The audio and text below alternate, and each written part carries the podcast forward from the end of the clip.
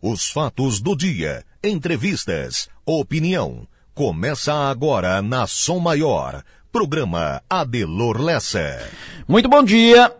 Para começo de conversa, na Assembleia Legislativa, deputados estaduais estão montando uma frente parlamentar pela B R duzentos e oitenta e dois. A duzentos e oitenta e dois vai ali de Florianópolis até o oeste do estado, cruzando o Planalto Catarinense. Como se trata de uma rodovia federal, terá que ter investimentos do governo federal. Os deputados estão montando a frente porque querem criar força política suficiente para fazer um movimento de pressão que consiga tirar das promessas de eleição os investimentos na B R duzentos e oitenta e dois. Eles querem, por exemplo, a implantação de terceiras faixas entre a Serra Catarinense e o litoral para aumentar a segurança e fazer fluir melhor o escoamento da produção que vem do oeste aqui para baixo para o litoral. Isto é não ficar sentado na praça esperando e dando milho aos pombos. Os deputados estaduais do Sul, que são oito, e a maior bancada regional na Assembleia, podem fazer uma frente semelhante pela Serra da Rocinha, pela B R duzentos e oitenta e cinco, ou pela Serra do Faxinal, ou pelas duas serras. No caso da duzentos e oitenta e cinco, rodovia federal, uma frente pela conclusão da obra no lado catarinense e pela execução da obra no trecho gaúcho. É um trechinho curto lá no lado do Rio Grande do Sul, que precisa ser feito, em São José dos Ausentes, mas que não vai permitir que a B R duzentos e oitenta e cinco cumpra o papel de escoamento da produção e ligação fácil e rápida da Serra Gaúcha com o litoral catarinense e o Porto de Bituba, mesmo depois do lado de cá da duzentos e oitenta e cinco, ali na Serra da Rocinha, seja executado, concluído. No caso da Serra do Faxinal, uma frente assim terá força suficiente para destravar a tal A S V, que é Autorização para Supressão de Vegetação. Autorização para Supressão de Vegetação, que é simplesmente autorização para cortar o mato, que o IBAMA não, não libera faz anos. E sem isso, a obra na Serra do Faxinal não anda.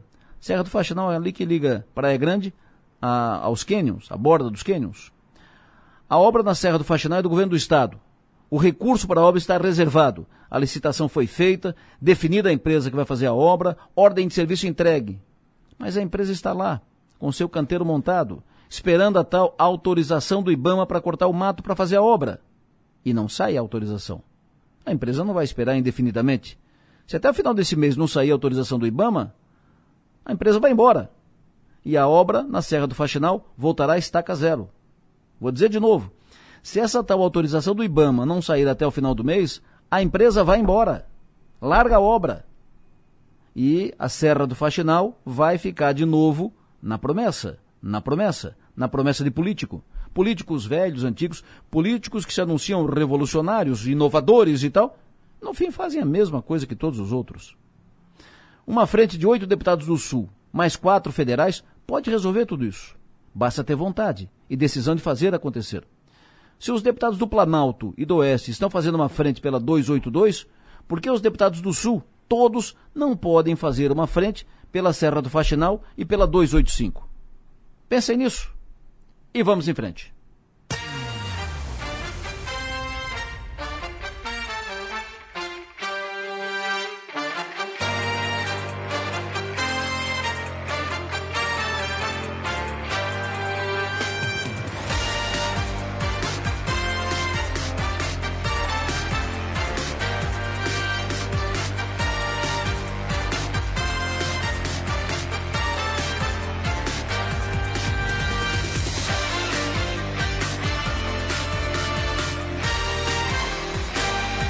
No sul do nosso estado catarinense, são sete horas da manhã, quatro minutos. Obrigado ao Rafael Niero, que me substituiu muito bem aqui ontem. Tive um compromisso profissional fora da cidade, fora do estado, mas já estou de volta, estou na lida. Tamo junto. Muito obrigado, Rafael. Eu já estou aqui com a Manuela Silva, que faz a produção do programa, com o Marlon Medeiros, que faz a operação técnica, e vamos juntos até as nove e meia da manhã. Daqui a pouco conosco aqui o Márcio Sônia, o Enio Biso, o Piara Bosca, a Magis Topassoli, o João Nassif, Lucas Rô, Coronel Cabral, o time Som Maior, mais a Stephanie Machado, o time do quarenta e oito, todos juntos para fazer o melhor, informá-lo completa e detalhadamente. Para interagir aqui com o programa, com mensagem de texto ou de áudio, com pautas, informações, opiniões, utilize o WhatsApp, fale conosco pelo WhatsApp, celular nove nove nove oito quatro sete zero dois sete. E para nos ouvir, além de sintonizar o F M cem vírgula sete, Você pode acessar o link da Som Maior que está disponível no pé da página do portal quatro oito quatro, número oito, por extenso, ponto com ponto br. Hoje é dia quinze de fevereiro, o ano é dois mil e vinte e três, hoje é quarta-feira. Quero cumprimentar pelo aniversário, é jornalista, competente jornalista, ótima de ambiente, muito bom trabalhar com ela, Letícia Hortolã. Parabéns, sucesso e energia, seja e faça feliz. Continue sendo essa pessoa iluminada, parabéns pelo seu aniversário. Cumprimento hoje também pelo aniversário Josete Pazini, Joane, Joanês Muniz, Mário Abel Bressan Júnior, professor Mário Abel, bom dia, parabéns. Carmo Neves, bom dia, parabéns. Bom dia, parabéns para o Edson Silvano, Lucemar Macedo, Giancarlo Honorato, Pedro Mendes. Parabéns a todos os aniversariantes desta quarta-feira, sejam felizes. Quero cumprimentar ainda pelo aniversário, aproveitando, ontem eu não estava aqui, então não, não, não pude abraçá-lo. Então abraço hoje o Zirdo, o Alexandre Zin, nosso parceiro lá do Sofá quinze. Parabéns, parabéns, parabéns.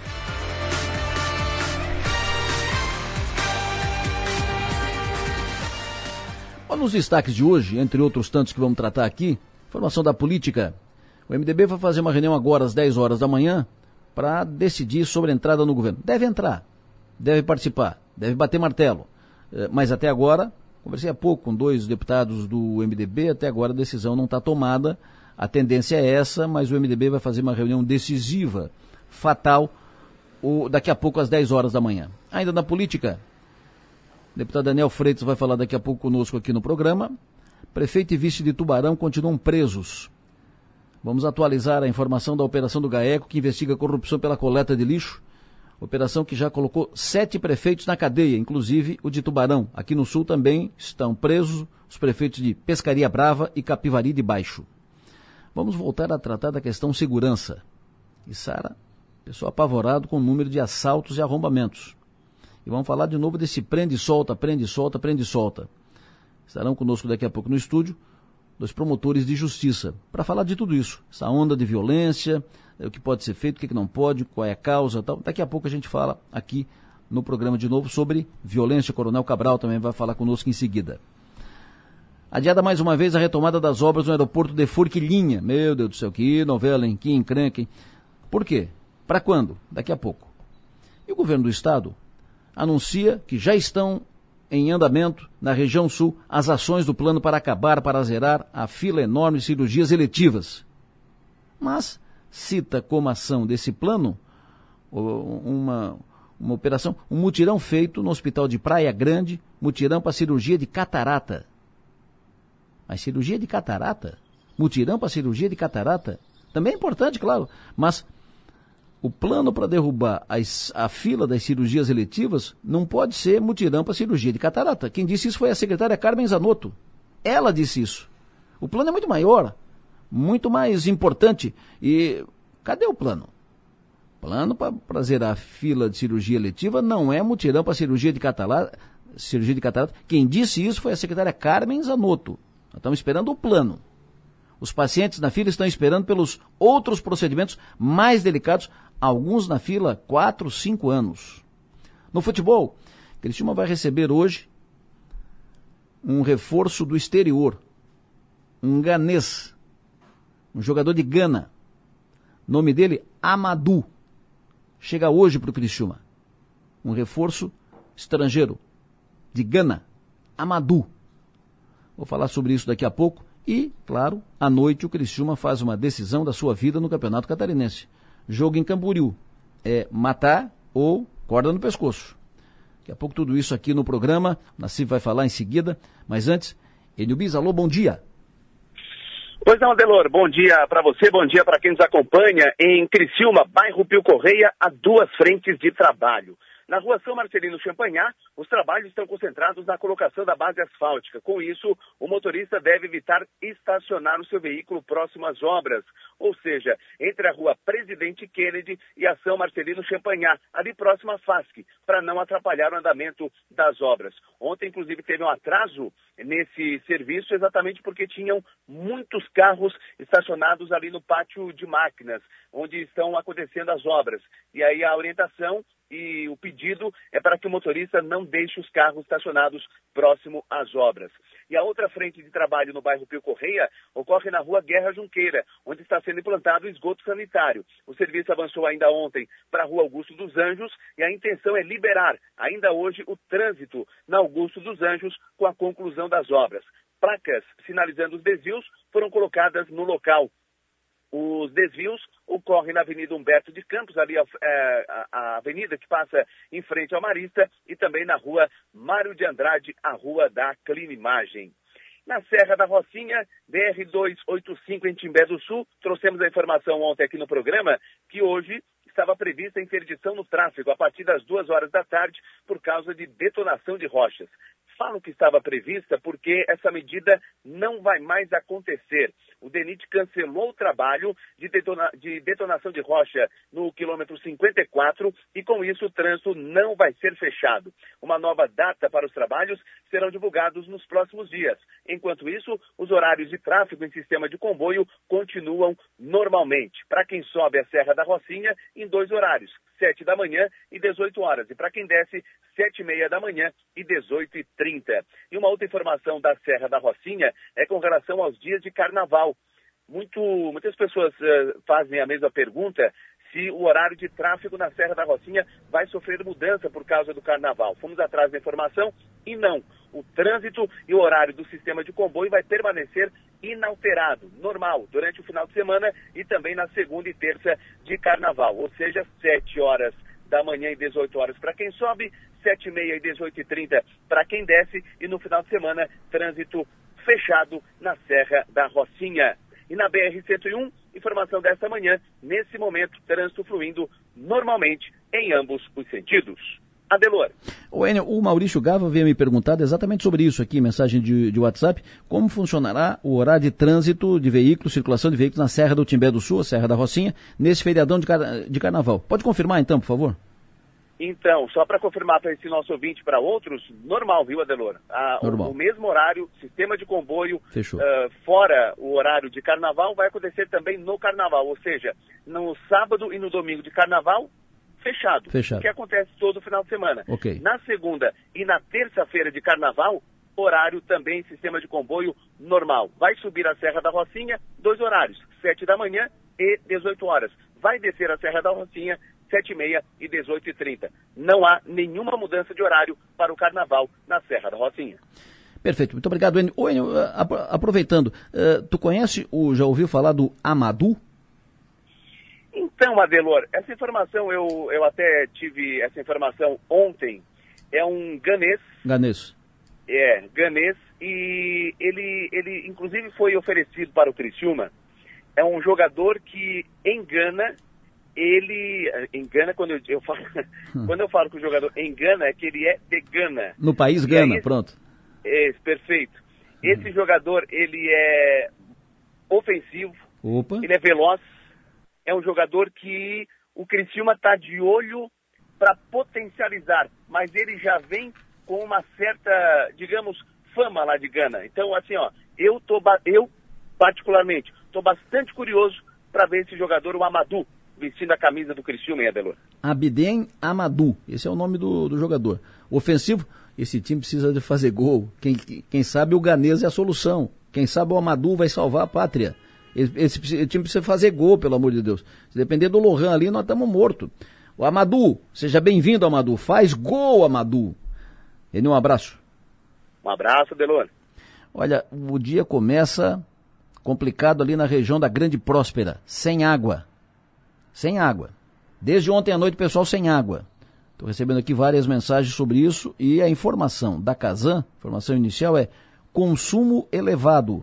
Devido às altas temperaturas dos últimos dias, foram necessárias manobras operacionais para adequação do fluxo de vazão e pressão do sistema de abastecimento, prejudicando o fornecimento nos locais informados, que são Ana Maria, Cristo Redentor, Jardim Maristela, Nossa Senhora da Salete, uh, Vila Vitória, para morar em Vila Vitória, Bairro Argentina, Brasília, Dembo, tudo, né? Dembosque, Imigrantes, Linha Batista, Vila Rica, Vila Selinger, Linha Cabral e Linha Anta. Todos esses bairros com falta d'água desde ontem à noite e agora começo do dia. A informação da Casan, Consumo elevado. Hum, consumo elevado que fazem. Então não pode tomar muita água. No verão, faltou água. Toda a região da Grande Próspera por consumo elevado. Só piora a situação, hein? Nós vamos falar sobre isso daqui a pouco também, aqui no, no programa. E o pessoal da Santos Dumont, o pessoal está satisfeito, o pessoal está comemorando, o pessoal está uh, cumprimentando, inclusive, o pessoal da prefeitura, moradores, comerciantes, aliviados porque foram atendidos. A faixa de segurança foi pintada ali na Avenida Santos Dumont. Lessa, bom dia. Lessa, o pessoal do bairro São Luís está muito grato, né, pela faixa de pedestre, estava desenvolvendo alta velocidade, as pessoas que, que esperavam o ônibus da P A I ali, tinham que atravessar de um lado para o outro para pegar o ônibus, os cadeirantes, é, pessoas com muletas, pessoas idosas, como o nosso amigo China ali, amigo do Márcio Búrigo, Márcio Sônigo, é, chegava a levar sete, oito, nove minutos para atravessar, cara. Perfeito. Então, uma, uma manifestação lá, registro dos moradores e comerciantes lá da, da região do, do São Luís, Avenida Santos Dumont, um pedido, um pleito dos moradores que foi atendido. Que bom. sete e dezesseis. Alô, Márcio Sônigo, citado agora pelo, pelo Alcione. Bom dia, professor. Adelor Lessa, o vice da Rádio São Maior. Bom dia para todos, bom dia, Alcione. Ali não é... Não é China, não, ele é chileno. O, o Alcione sempre confunde com ele, é o é. Francisco Maureira. Tá bom. Ele, era, ele é engenheiro de Minas, aposentado aí da C B C A, da antiga Próspera. E ele mora aqui na, ao, ao meu lado, chileno, e ele caminha mais, mais devagar agora já, então ele tem a muletinha aí. Aí essa região nossa aqui, o pessoal anda muito rápido, né? Isso. Então com essa lombada eletrônica aí, com essa, com essa faixa aí, o pessoal vai pedestre. Se comportar um pouco melhor. É, faixa de pedestre é importante. E que funcione bem. E que os motoristas respeitem a faixa do pedestre. De vez em quando alguém diz, ah, mas pô, esse pessoal anda, cruza muito devagar a faixa de pedestre. Ô, oh, minha gente, calma, mano. Não vai tirar ninguém da, da forca. E vamos respeitar o pedestre. O motorista de, do carro tem que respeitar o pedestre e o pedestre tem que respeitar a faixa do pedestre. Se tem faixa de pedestre, cruza na faixa de pedestre. Pronto. Segue o jogo, Márcio. Vamos saber do tempo. Mas, Adelor, Adelor, eu ia te contar para ti uma coisa. Aquela, Conta. Tu entrevistaste o pessoal, acho, do I B G há duas semanas atrás, né? Criciúma tinha cento e noventa mil habitantes no ano dois mil e dez, agora está com duzentos e trinta mil habitantes, aumentou quarenta mil habitantes em Criciúma em dez anos. Pois é. Foram duas uruçangas em dez anos. E será que a cidade, ela, ela tem, tipo a Kazan, será que teve tanto cano assim para levar água para duas uruçangas em dez anos, né? Então, como cresceu a cidade, né, Adelor? É, a população... Numa Casão, problema, no, em relação à Casão, o problema não é cano, o problema é a água. A água tem, tem a barragem, entendeu? E a Casão fazendo investimentos para levar água. O problema não é, não está faltando água onde, em bairros novos e tal. Está faltando onde chegava ontem. É, mas aí, bom, aí é, deve ter alguma, alguma encrenquinha com essas adutoras é. que estourou, né? Perfeito. Mas tomara que dê solução, porque Criciúma, ela, são duas uruçangas que entraram aqui dentro em apenas dez anos. Né? Então, é por isso que muita... Muita complicação, né? É verdade. Então tá. O Adelor, o dia começou fresco, né? Fresquinho. A temperatura ali fora marcando, marcava vinte graus agora há poucos minutos. vinte e um agora, aumentou um pouquinho mais. Tempo nublado em todo o estado praticamente. Poucas áreas do estado têm sol nesse momento. Madrugada teve alguma chuva fraca aqui pela região. Onde mais choveu na madrugada foi ali em Braço do Orleans com seis milímetros. Uruçanga cinco vírgula seis e Criciúma apenas um milímetro. Pessoal ali da quarta linha, pessoal do Morro Estevão, pessoal das bananeiras está reclamando. Ontem o Jefferson D'Agostin, que tem uma indústria de bananas e tem uma plantação grande, Sônigo, quando é que chega a chuva? Aí eu falei para ele, olha, o mais garantido é na sexta-feira. Agora nem na sexta-feira tem mais garantia, Delor. A chuva a chuva está sumindo das previsões, viu? Porque para hoje colocava alguma precipitação na madrugada, aconteceu esse um vírgula seis, coloca alguma chuvinha fraca agora... Mas para final de tarde também, que hoje é um dia um pouco mais nublado com aberturas de sol, poucas aberturas de sol, ventinho sul. Então podemos ter alguma chuvinha agora à tarde, mas pouca coisa, viu gente? Hoje não esquenta tanto, temperatura prevista deve chegar nos seus trinta graus. Amanhã, quinta-feira, também com, com tempo bom, um pouco mais de sol pela manhã. Amanhã se tem alguma chuvinha mais para final da tarde, amanhã já esquenta um pouquinho mais, vai ter uns trinta e dois graus de novo. Sexta-feira, que era o famoso dia da chuva, Olha, ela é, tem um vento sul chegando, vento sul um pouquinho mais forte, uma boa queda na temperatura. Sexta-feira a chuva é muito, muito pouco, viu? A, a previsão está colocando alguma chuva um pouco melhor no costão da serra. E pro final de semana de carnaval, o sábado com o sol aparecendo, vento sul, ali temperatura também que não sobe tanto, no sábado vai no máximo, no máximo a vinte, vinte e cinco, vinte e seis graus, e domingo também de carnaval vai no máximo a vinte e cinco, vinte e seis graus. Aí semana que vem, ainda de carnaval, ah, predomina o bom tempo aí na segunda-feira, alguma chuva agora prevista um pouco melhor na terça-feira. Então, a, a previsão nos frustra um pouco nas expectativas, porque a previsão até ontem dizia que haveria uma boa chuva na sexta-feira, e depois uma boa chuva na segunda-feira. Agora já está tirando tudo fora. Está colocando chuvas mais de costão de serra, não tanto na planície e muito menos na praia. Para quem passa o final de semana na praia, saiba que vai ter esse vento sul aí um pouco mais frequente é, no sábado, um vento sul um pouco mais veloz. Lua nova, o I, com isso o mar cresce um pouco. Então vamos ter aí uma certa ressaca na praia sábado principalmente, domingo também o mar de praia cheia aqui na região. E para quem vai no carnaval, ali para litoral norte do estado, capital do estado, a previsão melhorou bastante, viu? Tirou muito da chuva que tinha, então o litoral catarinense como um todo vai ter um carnaval com tempo razoável. Adelor Lessa.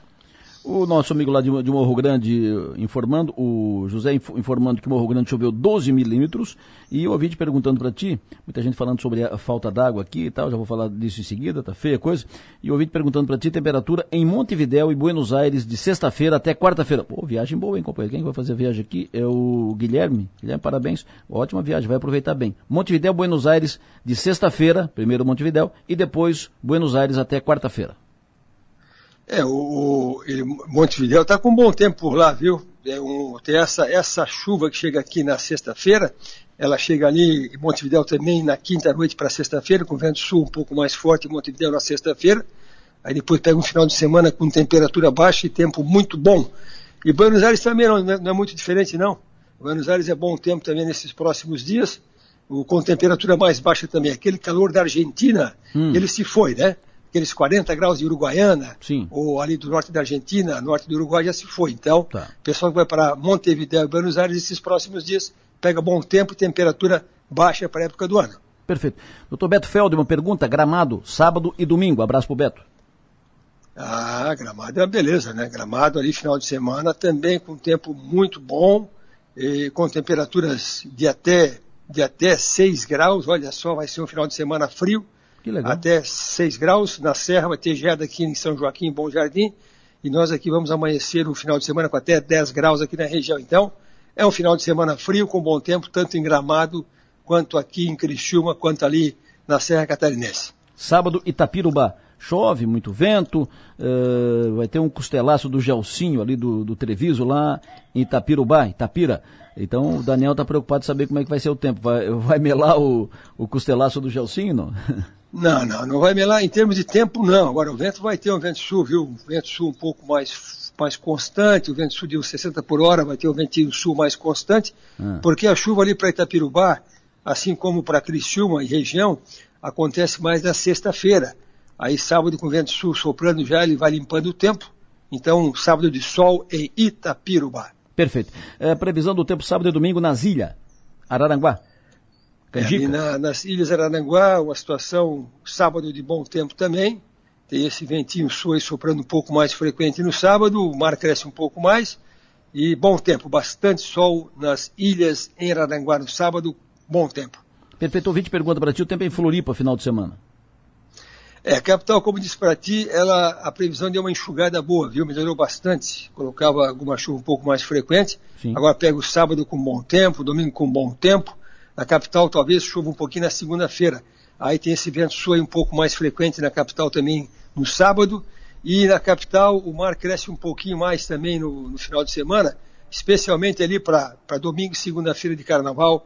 O mar fica um pouco mais forte na capital do estado. Previsão Mas é do... bom tempo. Tá bom. Previsão do tempo para o carnaval em Itapema. O carnaval é a partir de depois de, depois de amanhã, né? Sexta-feira, até quarta-feira que vem. Itapema. A Itapema... É... é, não é de todo ruim nem de todo bom, que ele pega o sábado e domingo com bom tempo, aí tem uma chuva boa na segunda-feira. Essa chuva boa da segunda-feira é uma chuva boa mesmo, naquela região aí da, de Itapema. Então ele pega uma boa chuva lá na segunda-feira, que é o, que é o dia que vai chover só. Aí pega sábado bom, domingo bom e terça-feira bom. O pessoal não perdoa. Eu falei que o carnaval de sexta-feira até quarta. Eu, mas o carnaval acaba na terça. Eu disse, não, é que terça-feira viaja, aí quarta volta para casa, né? Tem o dia, tem o dia para voltar para casa, por isso de, de sexta a quarta. O ouvinte pergunta para ti, o tempo, uh, depois do carnaval ainda fará calor do Rincão? É, o carnaval, eu estava até aqui discutindo com meu colega, o Ricardo Tibincosta, aqui debaixo do São Luís, sobre o negócio de carnaval e, e prefeito querer que trabalhe na segunda-feira e terça-feira. É bobagem, o carnaval, o Brasil, o Brasil é o país do carnaval, é tem verdade. Que dar esse espaço aí, não adianta, cara. Eles querem mudar uma tradição centenária, secular, então adianta, adianta. E cá para nós. Outra pergunta? Não, e cá para nós, Outra né? pergunta. E cá para nós, não é um dia... Não é um dia que vai descontrolar, que vai, uh, vai desa- desajustar o sistema de funcionamento do, do serviço público. Não é um dia. Fazer, trabalhar na terça, hum, entendeu? Ou tra- trabalhar na segunda, hum, não é um dia que vai... Tem todos os dias do, do ano, mas tudo bem. É, nós, so- nós estamos do lado de cá do, do balcão. A pergunta é, depois do carnaval, vai ter calor ainda no Rincão? Depois do carnaval... Olha, depois do carnaval no Rincão... É, tem, essa, tem essa situação aí dessa chuva ali chegando na terça-feira depois do carnaval e depois é, é uma boa chuva no Rincão esperada terça-feira, aí depois esquenta um pouquinho assim de quarta-feira em diante, não é aquele calor intenso que nem foi agora. Interessante que ontem, eu estava fora, ah. ontem nós tivemos a maior temperatura aqui da, da, do ano, trinta e oito graus em Meleiro, ah. então talvez não volte a ter esse trinta e oito semana que vem, mas a partir da quarta-feira volta a esquentar aqui na região. Tá bom. O ouvinte está perguntando o seguinte, ó, uh, depois do carnaval, quarta, quinta-feira em Gramado, sexta e sábado em Bento Gonçalves. Semana que vem, quarta e quinta Gramado, sexta e sábado Bento Gonçalves. Viagem boa também. Quarta e quinta em Gramado, tempo bom seguramente. Aí hum. na, no outro final de semana tem um pouquinho de chuva em Bento Gonçalves, tá? Não é de todo ruim, tem alguma pancada mais de final de tarde. Tá bom então, fechou? Acabei aqui. Ah, tem mais aqui, ó, Praia da Gamboa no carnaval. A Gamboa no carnaval também é um bom tempo ali na, na, no sábado e domingo. É, só, só, deixa eu só confirmar, peraí, peraí, estou falando assim, sem, sem olhar aqui a previsão. Ah, de... é, segunda-feira que é o dia da chuva na, na Gamboa. Então ele pega bom tempo a final de semana, sábado e domingo, com o mar um pouco mais forte na segunda-feira e com chuva na Gamboa na segunda-feira. Aí terça-feira de carnaval é bom tempo em todo o estado. Pergunta do Dalton Renato Gali. Pergunta aí para o parente, final de semana e carnaval em Nova Pádua, Rio Grande do Sul. Esse homem aí, ele mora no Cocal do Sul, é meu parente sim, a, a nossa a mãe, a mãe dele é, é, é irmã da minha, do meu avô, e ele vai muito lá pro tal do, como é que ele chama? Menarosto, Menarosto Adelor, ele mandou para mim uma, uma, um, um filme, Nova Pádua, eles, eles assam mais de mil franguinhos num, num espeto giratório, coisa de louco, é. Mas ele paga sessenta pila, come carne à vontade, minestra, come macarrão, queijo à vontade, vinho à vontade, só, só paga cerveja. Ô, tá? Meu Deus do céu. Quando é que ele vai lá agora? O, é, quando é que vai? Ele é. vai em Pádua, é, Nova Pádua, no final de semana, né? Ah, bom tempo, Renato. Pode ir que é tranquilo. É tempo bom aí no final de semana em Nova Pádua, frio, hein? Temperatura de tá até bom. cinco graus da madrugada. Segunda-feira vai ter uma feijoada no Rincão, feijoada dos Rocha no Rincão. Tempo. É, segunda-feira, no Rincão, ele, ele deve ter uma, deve ter tempo bom ali, aquela chuva mais forte para a capital do estado, só que na terça-feira. Então, segunda-feira, por enquanto, tempo nublado, mas bom no Rincão. Olha só que legal aqui, no sábado, em Torres, um time de quinze pessoas vai, vai participar da construção de uma igreja. Vai fazer um mutirão para construir uma, uma igreja, em quinze vão trabalhar, estão preocupados com o tempo, sábado, em Torres. Não, a chuva ali para Torres, ela, ela acontece mais para... para sexta-feira, quando, quando chega a frente fria com vento sul, tá? Ali, sexta-feira com chuva em Torres, aí o sábado já com bom tempo, bastante sol, um dia gostoso, vento sul, bom para secar bem o, o traço do cimento, e, então é bom tempo em Torres, sábado, excelente, bonito. Fechou, chefe, muito obrigado, sucesso e energia, bom trabalho, até mais tarde. Um bom dia e um abraço a todos. Previsão do tempo. Oferecimento. Instituto Imas. I H Serve. Romance que não acaba na venda. sete e vinte e nove, ouvintes falando conosco. Bom dia, bom dia, Delor. Ué, consumo elevado, pois na minha casa, na frente de casa, eu avisei de um vazamento. Ficou duas semanas correndo o vazamento, eles não vinham arrumar. Não que é a gente que está consumindo, né? Bom dia, Delor Lessa. Então, na Próspera, faltando água. E aqui na Luiz Rosso, um pouquinho antes de chegar no posto de Sirimbele, tem um cano da Casan estourado, jorrando água. Só para ver a contradição dos acontecimentos. Pois é. Vários ouvintes falando desse vazamento ali próximo da Raibel, ali próximo do posto de gasolina, aqui na, na Luiz Rosso. E muitos ouvintes falando so, sobre a falta d'água. Falta d'água na região da Próspera, falando, faltando água. É, no São Simão, faltou no final de semana, voltou a faltar água. E ouvinte, consumo elevado d'água no Ana Maria. Lugares mais altos, água direto, diariamente fica fraca que não sobe na caixa. Se você pesquisar, ou várias vezes reclamei aqui, Casan está com um problema maior do que fala, porque não é normal. É, que, o que está acontecendo? É verdade. Fazia tempo que a gente não tinha tanta reclamação de, de falta d'água em Criciúma. Fazia tempo que a gente não tinha tanta reclamação de falta d'água em Criciúma. E o Nestor aproveita aqui o, o assunto Casan. Bom dia, Nestor, um abraço. É, será que não tem um filho de Deus que mexe nessa taxa de esgoto da Casan? É tudo o dobro. Ninguém suporta mais isso. A taxa de esgoto, a regra é assim, se paga, como não tem, não mede o esgoto, então como se paga cem de taxa d'água, paga mais cem de esgoto, paga a tarifa duzentos reais, e assim por diante. É, é o dobro da tarifa da água. Muita gente reclamando. Não é em todo o estado que é assim, não. Em Ara, aqui em, em Orleans é diferente, em Araranguá é diferente, que, os municípios que tem em Samay é diferente. Então não é que tem que ser assim. É assim que a Casan adota, impõe, mas... Por que não discute? Ah, mas já fizeram discussões e tal, e não pode, porque tem que ser assim. Como é que quando essa mãe pode? Ué, qual é a, a diferença? É toda, o serviço é o mesmo. Bola pra frente, Manu Silva. Bom dia, Manu Silva. Os destaques de agora nas redes, Manu. Bom dia, Delor. Bom dia aos ouvintes. A gente começa hoje com um destaque do N S C. Interação entre polvo e humano rende é, momento inusitado em Penha e imagens viralizam. Com influência crescente no futebol, a Arábia Saudita sediará Mundial de Clubes dois mil e vinte e três em dezembro. No U O L, destaque para a C B F divulga a tabela base do Brasileirão dois mil e vinte e três, veja confrontos da primeira rodada e Paula é a quarta eliminada do B B B vinte e três com setenta e dois por cento dos votos. No G um, destaque para começo o pagamento do abono salarial PIS-PASEP, veja datas, quem tem direito e como sacar. E Imposto de Renda dois mil e vinte e três, prazo de entrega vai de quinze de março a trinta e um de maio, informa a Receita Federal. No quatro ponto oito, destaque para Ministério Público de Goiás investiga manipulação em partida do Criciúma. E Federação Catarinense de Futebol altera a, partida, altera a data da partida entre Criciúma e Atlético Catarinense.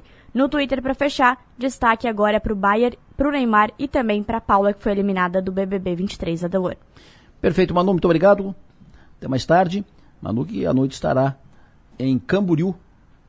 Uh, o Timácio estará em Camboriú no jogo do Criciúma, jogo de vida ou morte do Criciúma em Camboriú. Ou mata ou corda no pescoço aperta.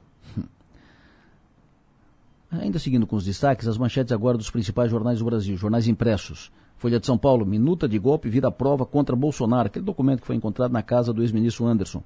Minuta de golpe vira prova contra Bolsonaro, está na capa da Folha de São Paulo de hoje, é a manchete da Folha.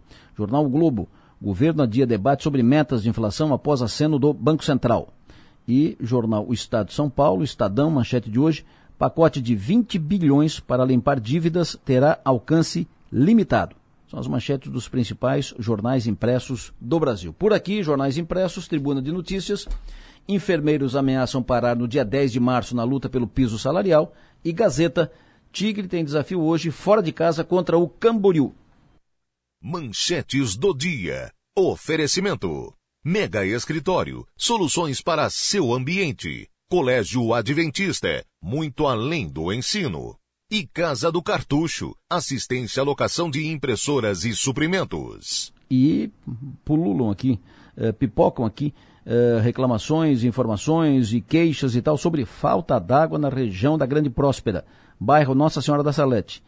A Casan informa e é fato, ela admite isso, informa que está faltando água nos bairros Ana Maria, Cristo Redentor, Jardim Maristela, Nossa Senhora da Salete, Promorar Vila Vitória, Ceará, Argentina, bairro Brasília, Dem Bosque, Imigrantes, Linha Batista, Vila, Vila Rica, Vila Selinge, Linha Cabral e Linha Anta, que tudo isso faz parte da Grande Próspera, está faltando porque consumo excessivo, consumo além da... Claro que vão tomar água, que vão usar mais água no verão. Com um calorão desse não vão, tomar, não vão usar mais água? É óbvio, todo ano, toda a vida, o tempo todo.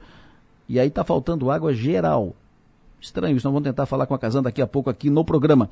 E agora às sete e trinta e cinco, preste atenção nesse recado da Coopera. Momento Coopera. Já pensou em pagar a menor tarifa do Brasil para receber energia em casa ou na empresa? O cooperado da Coopera vive essa realidade. A empresária Laís Ronck conta quais benefícios isso representa para o negócio dela. Isso faz com que a gente possa ter um custo mais baixo e também ter um preço mais competitivo no mercado. Então isso faz uma total diferença porque a gente consegue, além de atender os nossos clientes com produtos de qualidade, também com um preço acessível para todo mundo.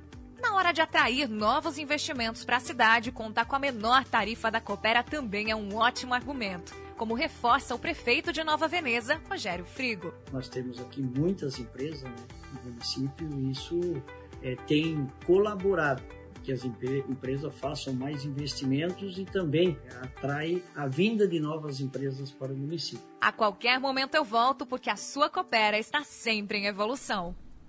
Conversando aqui com o Nicola Martins, vereador Nicola Martins, que é presidente da comissão da, da, da Casan, comissão criada na Câmara de Vereadores para tratar desses assuntos, água, Casan, relação Criciúma com a Casan, comissão que já teve a primeira reunião, e o Nicola, concordo plenamente, assina embaixo, voto com, com o relator, faltar água por consumo elevado é absurdo, imagina, porque não é, ah, teve uma, um, um fato fora, mas quem não sabe que, isso, que vai esquentar que é calor agora, e que no calor uh, usa mais água, mas... Que barbaridade.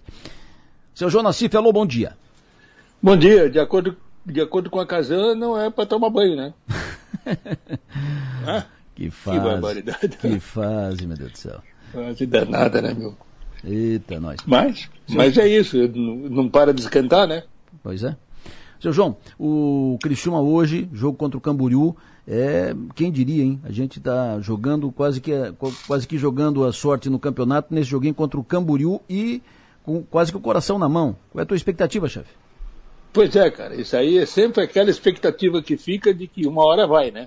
Uma hora vai, uma hora vai. Hum. E até agora acabou fundo, como diria o poeta lá no Rio Grande do Sul, né? É.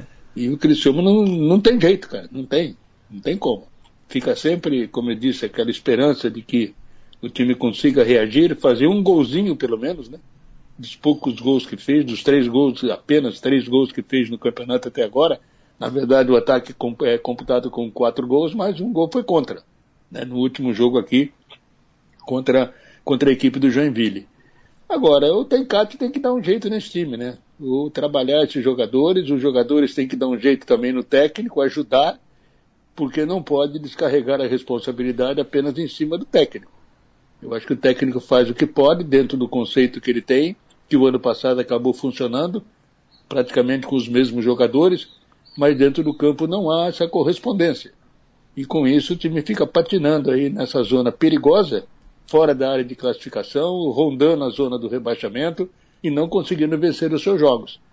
Apenas sete, em sete jogos está apenas uma vitória, que convenhamos, não é aquilo que o Criciúma tem como, como padrão dentro da competição. Aliás, teve como padrão na, na, na temporada vinte e um, quando foi rebaixado.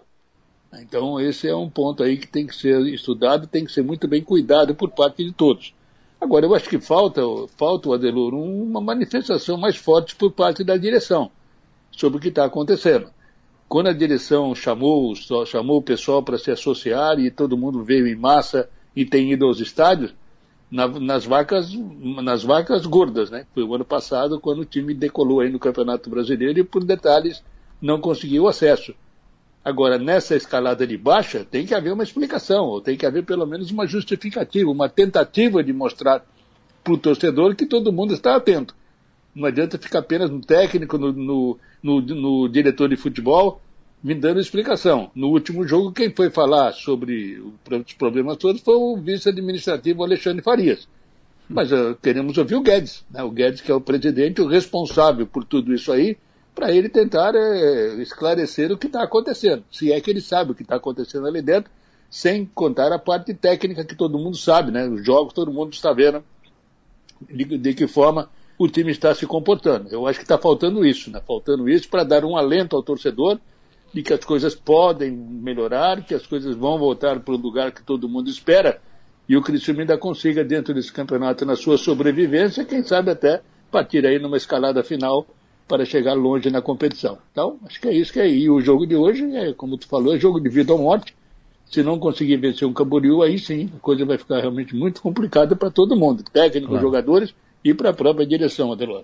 Perfeito, mas se ganhar também vai para cima, fica na zona de classificação, né?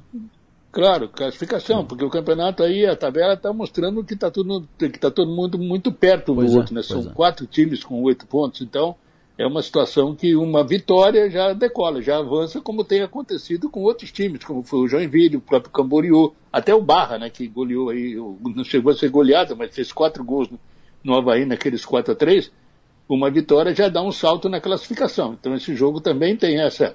essa premissa aí, o Criciúma vencendo, ele dá um pulo e vai para quinto ou sexto lugar, e depois com dois jogos em casa para poder administrar aí, se é que vai conseguir vencer em casa, né, administrar essa situação aí, poder se classificar. A esperança, eu acho que tem, tem time para isso. O que está faltando, Adelor, é futebol.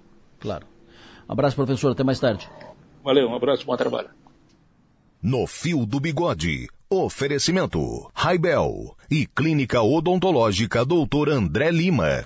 É claro que está todo mundo irritado, está todo mundo uh, angustiado, mais angustiado que irritado com esses resultados do Criciúma, desempenho. O jogo de domingo de novo foi uma encrenca, né? Uma encrenca, nossa, foi cansativo, irritante, porque não faz gol. O problema do time é que não faz gol.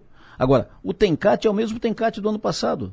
O Tencate que todo mundo elogiava, que todo mundo tinha como um dos melhores técnicos, um dos melhores que já passou por aqui, o Tencate competente. É o mesmo Tencate, ele não desaprendeu do ano passado, só que o Tencate não joga, ele não faz gol. E o time não faz gol aí, chega um momento, o time está quatro, cinco jogos sem vencer, vai, vai, vai, ele amassou o Joinville no jogo, amassou, amassou, chega uma hora que daí o pessoal começa a ficar nervoso, ansioso, e aí a bola bate na canela, não, não acerta mais passe de dois metros e tal. O time não faz gol, falta um fazedor de gols, um, dois, tal, falta fazer gol. O Tencate não tem culpa, coitado, ele arma o time, o time vai, funciona a bola, mas o cara não bota pra dentro, o que tu vai fazer? Que barbaridade. Ouvinte falando conosco.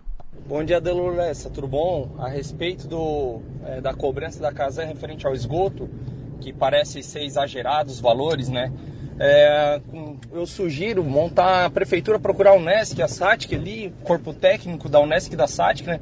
Montar um grupo de trabalho e fazer um estudo junto à Casan, o, o estudo de, de custos mesmo da operação do tratamento da água, né?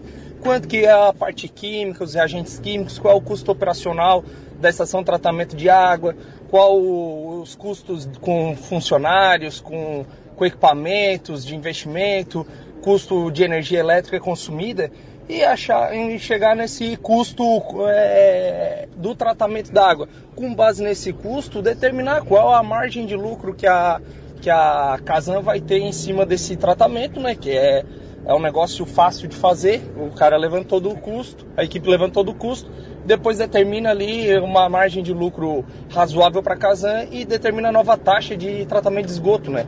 E essa taxa ser com base no, no volume de água entrando lá no, na estação de tratamento de água. Coloca um medidor de, de vazão, que não é muito difícil instalar isso. O cara pode botar uma calha-parche ou fazer uma medição de vazão de quanto que está entrando e fazer esse rateio depois entre os usuários, né?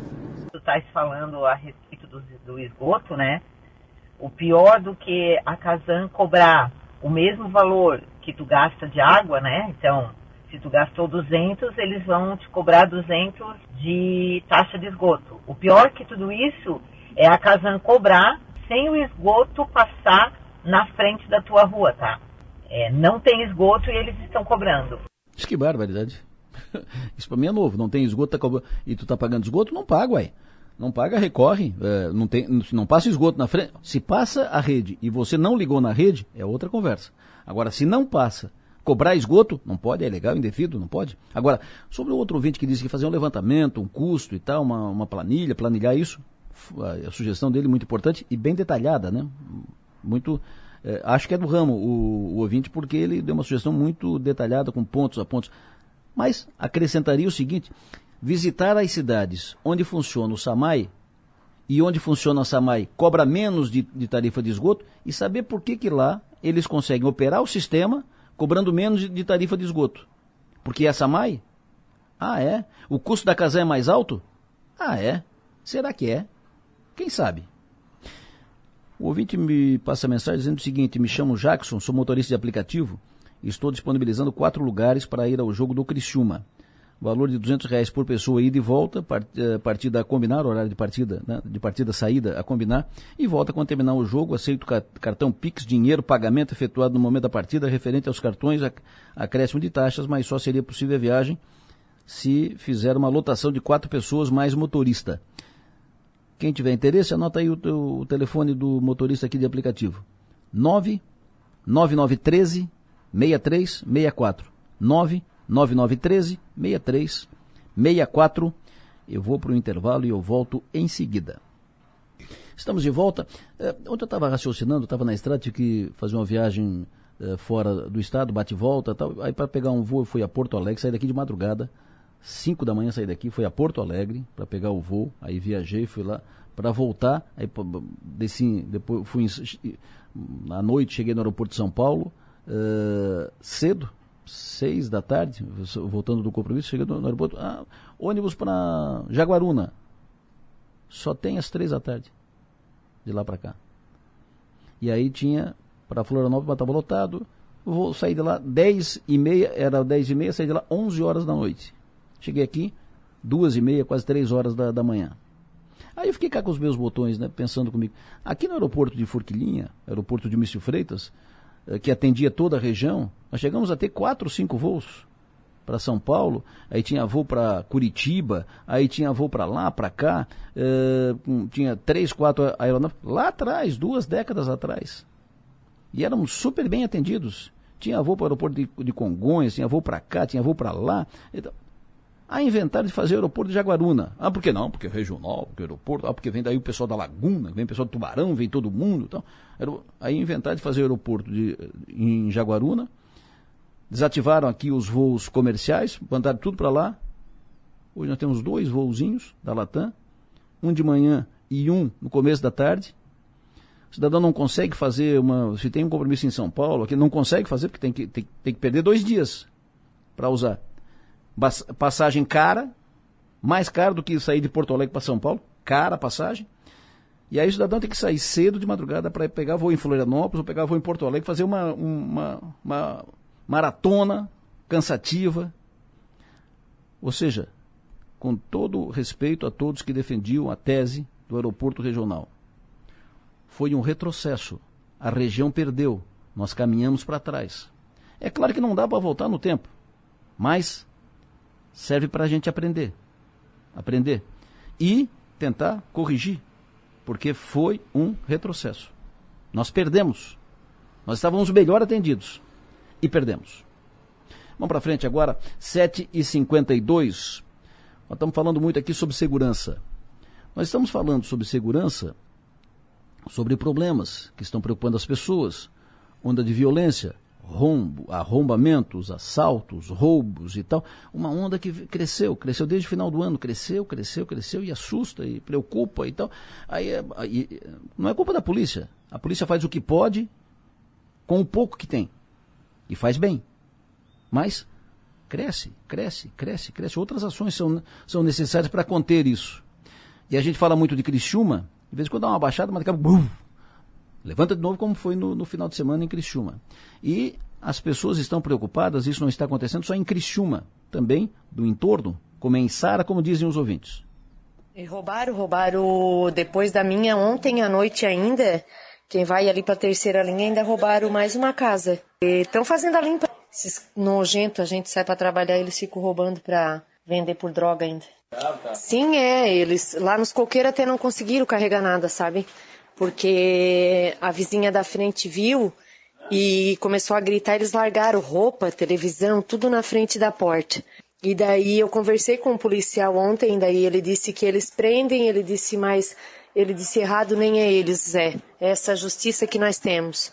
Ele disse, daí deixo três dias na cadeia e solto de novo. Ele disse, daí depois eles veem os caras depois de três dias andando no centro, como se nada fosse nada, solto na rua, e a gente é mercê deles, né, Zé? É. O Zé aqui não sou eu, não. É o Zé Ricardo, com quem ela estava conversando, que me repassou essa mensagem, apesar de eu também ser Zé. Esse prende e solta, esse prende e solta, é, cabe discutir. Mas eu quero conversar sobre essa situação, em Içara especificamente, com o comandante da Polícia Militar em Içara, Tenente Coronel Eduardo Moreno. Coronel, bom dia. Bom dia. Tudo bem, Coronel? Bom dia, Delor, bom dia aos ouvintes, tudo certo. Prazer tê-lo conosco, obrigado pela sua atenção. Prazer é meu. Eu quero ouvi-lo sobre essa situação em Içara, esse crescimento de do roubo, arro, assalto, arrombamento, roubo de casas, pessoas pre- preocupadas. Por quê? Por que cresceu? Certo. De fato, o mês de janeiro, nós tivemos um mês atípico, Adelor. Um mês atípico positivamente, no que tange a roubos, tá? E negativamente no que tange a furtos. É, é bom deixar claro, né? Içara, ela, ela teve um roubo registrado no mês de janeiro. É o menor índice de roubos aí dos últimos cinco anos, pelo menos na, na avaliação que a gente faz do controle. Nos últimos cinco anos a gente tem um roubo somente, e de fato tem acontecido alguns roubos na região, mas Içara tem passado é, muito bem nesse quesito, né? Roubo é aquele delito onde o indivíduo ele quer levar um objeto, quer levar algo de alguém e utiliza da violência e da grave ameaça para isso, né? Então, nesse quesito, Içara está sendo um exemplo até para os outros municípios aqui da, da área do vinte e nove, né? Que vai de Balneário Rincão a Lauro Miller. No que tange a furto, de fato, a gente teve um aumento aí de vinte e oito por cento, mais ou menos, no número de, de furtos, é, cerca de, de trinta e oito furtos registrados pela Polícia Militar no mês de janeiro. E... E como a ouvinte comentou ali, o furto é um delito complicado, porque nós temos é, a própria legislação, ela acaba, é, em vez de, de desestimular o indivíduo a cometer furtos, ela estimula, na verdade, porque o indivíduo ele não fica preso, né? Nós realizamos as prisões diversas vezes, né? E não é um crime fácil de ser... De, se, de prender o indivíduo, porque nós temos que prender logo na sequência onde ele pega algum objeto é, escondido ou no ato de estar pegando ali, entrando numa casa, enfim, né? E é muito difícil, porque geralmente são pessoas é, que transitam nas ruas, às vezes agora estão utilizando veículos para isso, né?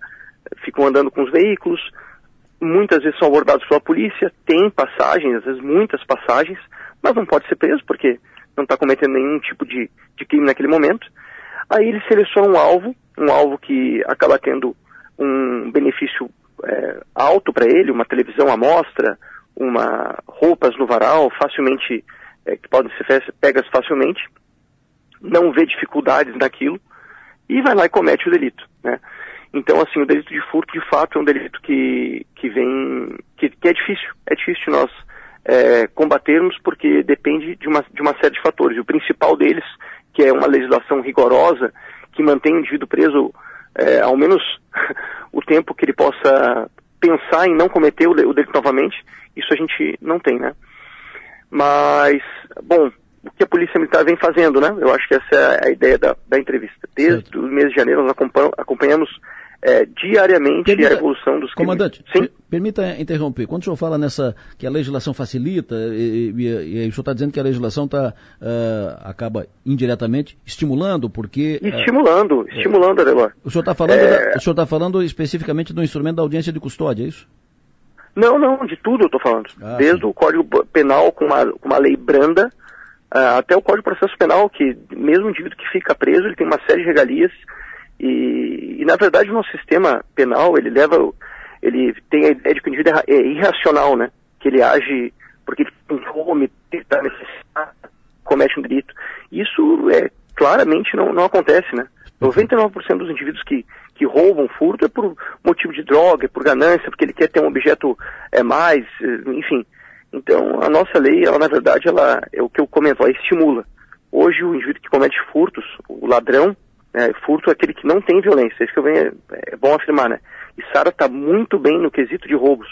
A gente teve um roubo registrado no mês de janeiro E aí, claro, o roubo já faz com que o indivíduo porte uma faca, é, ande com um revólver na rua. Certo. E como nós temos uma guarnição, uma polícia militar muito ativa, a gente aborda muitas pessoas, por mais de quinhentas abordagens qualificadas no mês de janeiro, a gente consegue pegar um indivíduo com uma arma, com uma faca na rua, e aí sim ele acaba é, podendo ser conduzido e fica um tempo, é, entre aspas, preso, né? Claro. É, Agora, o ladrão é, é claro, mesmo, esse não fica. É claro que então você... ele acaba virando um profissional na, no crime, né? Perfeito. É claro que vocês, que são, da, que são técnicos, né? Vocês diferenciam ro- roubo e furto uh, de, acordo com, de acordo com o que prevê a legislação. Mas para o cidadão comum, isso, pagador de impostos, a vítima que é, que é roubada, pra, é tudo a mesma coisa, né? É tudo roubo, né? Sim, sim. Não, a gente entende, entende. Mas é por isso que é bom, é, é, é cada vez mais o cidadão ficar por dentro de como funciona o, a legislação penal, o Código Penal, o processo penal e até esses detalhes, né? Porque isso aí é muito importante na hora de a gente escolher o nosso candidato, aquele que pode mudar a legislação.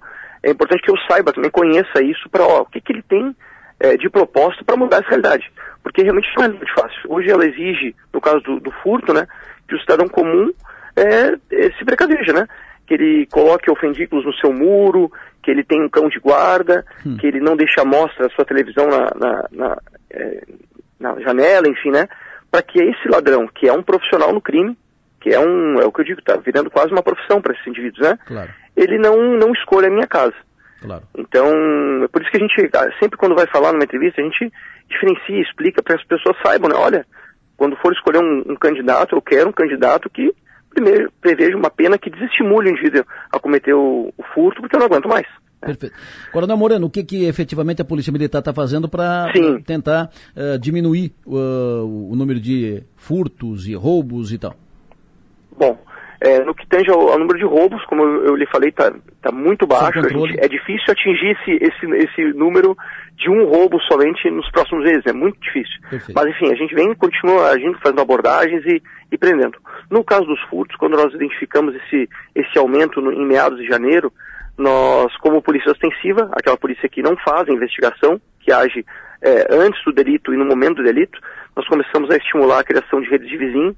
Nós, para o município de Sara, nós já temos mais de trinta redes de vizinho, né? Então, por quê? A rede de vizinho, ela faz com que os moradores comecem a ficar atentos, tenham um conhecimento ampliado no que tange a segurança pública, isso que a gente está comentando na rádio aqui, a gente conversa em reuniões com a comunidade, é, passa dicas de segurança, como eu comentei, para que é, a nossa casa, a casa daquele morador que faz parte, não seja alvo. É, então a gente vem ampliando as redes de vizinhos nessas localidades que tiveram é, o maior aumento. Só no, nos últimos quinze dias a gente teve quatro reuniões de, de mobilização para novas redes de vizinho, né? É, numa delas, inclusive, a prefeita participou, a, os vereadores, o que é muito bacana, né? Isso acaba estimulando mais moradores. E abordagem, né? Agora a gente vem fazendo barreiras policiais, aumentamos o número de policiais comunitários. Eu acho que a própria ouvinte comentou, né? Não tem um bairro que não tenha é, o seu policial referência, né? Isso. Aquele que está ali transitando, desce da viatura, toma um café numa padaria, conversa com um morador numa residência, dá dicas de segurança. É, na verdade, assim, né, Loura? Às vezes é um ou dois indivíduos é, profissionais nisso que estão zanzando pela rua e que a gente ainda não conseguiu abordar com a boca na botija, né? Pegando os objetos. Porque a hora que a gente pegar, ao menos ali um mês, um mês e pouco, ele vai... vai parar de cometer os delitos ali, né? Fechado. Comandante, muito obrigado pela sua atenção e cumprimento você pelo, pelo trabalho que a Polícia Militar está fazendo. Obrigado, um forte abraço ouvintes aí, para você também, um bom serviço. oito horas e dois minutos, mais um ouvinte de Sara fala da situação de agora lá na cidade. Na verdade, até um pedido de socorro da comunidade de Sara, Delor. É um surto de roubo enorme que está acontecendo na Sara. É muita, o pessoal sai para trabalhar e aí quando volta tem as suas casas arrombadas. Em um dia roubado três casas uh, e, e eu tenho sentido que isso está virando costumeiro e não está acontecendo nada, não é pego ninguém, entendeu? Agora um áudio do, do ouvinte que é o presidente da, da comunidade do bairro Santo Antônio, Hugo. Bom, Adelô, bom dia, aqui é Hugo Nascimento, presidente da associação do bairro Santo Antônio. Sobre segurança, segunda-feira agora passada, arrombaram a nossa creche aqui do bairro, fizeram um limpa. E um detalhe que, é, que chama atenção, nos últimos trinta dias foram, foi assaltada três vezes a mesma creche. Hum. E aí? Coronel Cabral, muito bom dia, Coronel. Alô? Bom dia, Delor. Bom dia aos ouvintes da Som Maior. Perfeito. Coronel Cabral, nós estamos falando sobre segurança e há pouco conversei aqui, o senhor ouviu o Coronel Moreno, comandante da Polícia Sim. Militar de Içara, e ele de novo falando que a legislação é muito branda, a legislação facilita e a legislação acaba, a legislação vigente, as leis que estão valendo, acabam estimulando a impunidade. Onde é que está o, o furo da bala? Como é que se muda isso, Coronel? É, Delor, isso, isso é um processo legislativo. É claro que todo processo de alteração legal e a, e a lei penal, ela tem que passar pelo Poder Legislativo Federal e precisa de pressão na base, né? As pessoas têm que fazer essa informação, fazer esse, esse desejo chegar até os seus representantes. Nós não vivemos uma democracia representativa, até pela dimensão do país. Essa é a nossa forma de... de atuação. Então, através dos, dos conselhos, assim como nos, os conselhos de saúde que, que congregam as pessoas no, nos seus bairros, nas suas localidades, são as precursoras de alterações na saúde, nós temos os conselhos de segurança, nós temos gabinetes de gestão integrada no, em vários municípios, e, e através daí, e claro, com, com o apoio da imprensa, é através daí que nós conseguimos fazer chegar até os nossos representantes a força da necessidade de se rediscutir a lei penal brasileira, que teve aí uma, uma mudança grande em mil novecentos e oitenta e quatro, e a partir dali nós tivemos aí pequenas mudanças que foram bastante tolhidas com a execução do pacote anticrime, lá em dois mil e dezenove, de lá para cá não tivemos maiores, maiores mudanças. Hum. Então é necessário que a gente faça essa pressão e que o, a legislação penal, seja ela o Código Penal, seja a legislação penal especial, que está fora do, do Código Penal, que ela seja rediscutida. Tem bastante coisa que dá para que dá para ser feita, que dá para ser alterada, por exemplo, na questão da audiência de custódia, que tu é. vem citando aí durante alguns dias, e alguns entrevistados também vem citando, ela pode se ater apenas aos presos. E já existe um projeto de lei para isso, né? Aos presos que, que porventura sejam reincidentes, ou melhor, é, esses presos reincidentes estariam fora da audiência de custódia. E essa reincidência teria que se trabalhar também para que não fosse a reincidência é, propriamente dita do, do Código Penal, que claro. é apenas aquela em que o indivíduo já tem sentenças transitadas em julgado. Perfeito. Essa reincidência devia passar também por algumas passagens policiais, deveria passar também por, por algumas questões de outros autos de prisão em flagrante que aquele cidadão que foi levado a uma audiência de custódia tivesse, porque às vezes o cidadão tem alguns autos de prisão em flagrante, ou tem algumas, algumas comunicações de ocorrência contra ele no, na delegacia de polícia, mas isso, isso por si só não é reincidência, tem que haver uma, uma condenação. E esse cidadão, às vezes, tem várias passagens, várias, algumas, algumas autuações em flagrante, e ele não tem condenação ainda, pela dificuldade, às vezes, da, que a justiça tem de julgar, ou, às vezes, também, pelos crimes que são, que são, têm uma pena menor, eles acabam sendo deixados para um segundo momento no seu julgamento. Então, até a própria ideia de reincidência para efeito de, de audiência de custódia deveria, deveria também ser alterada.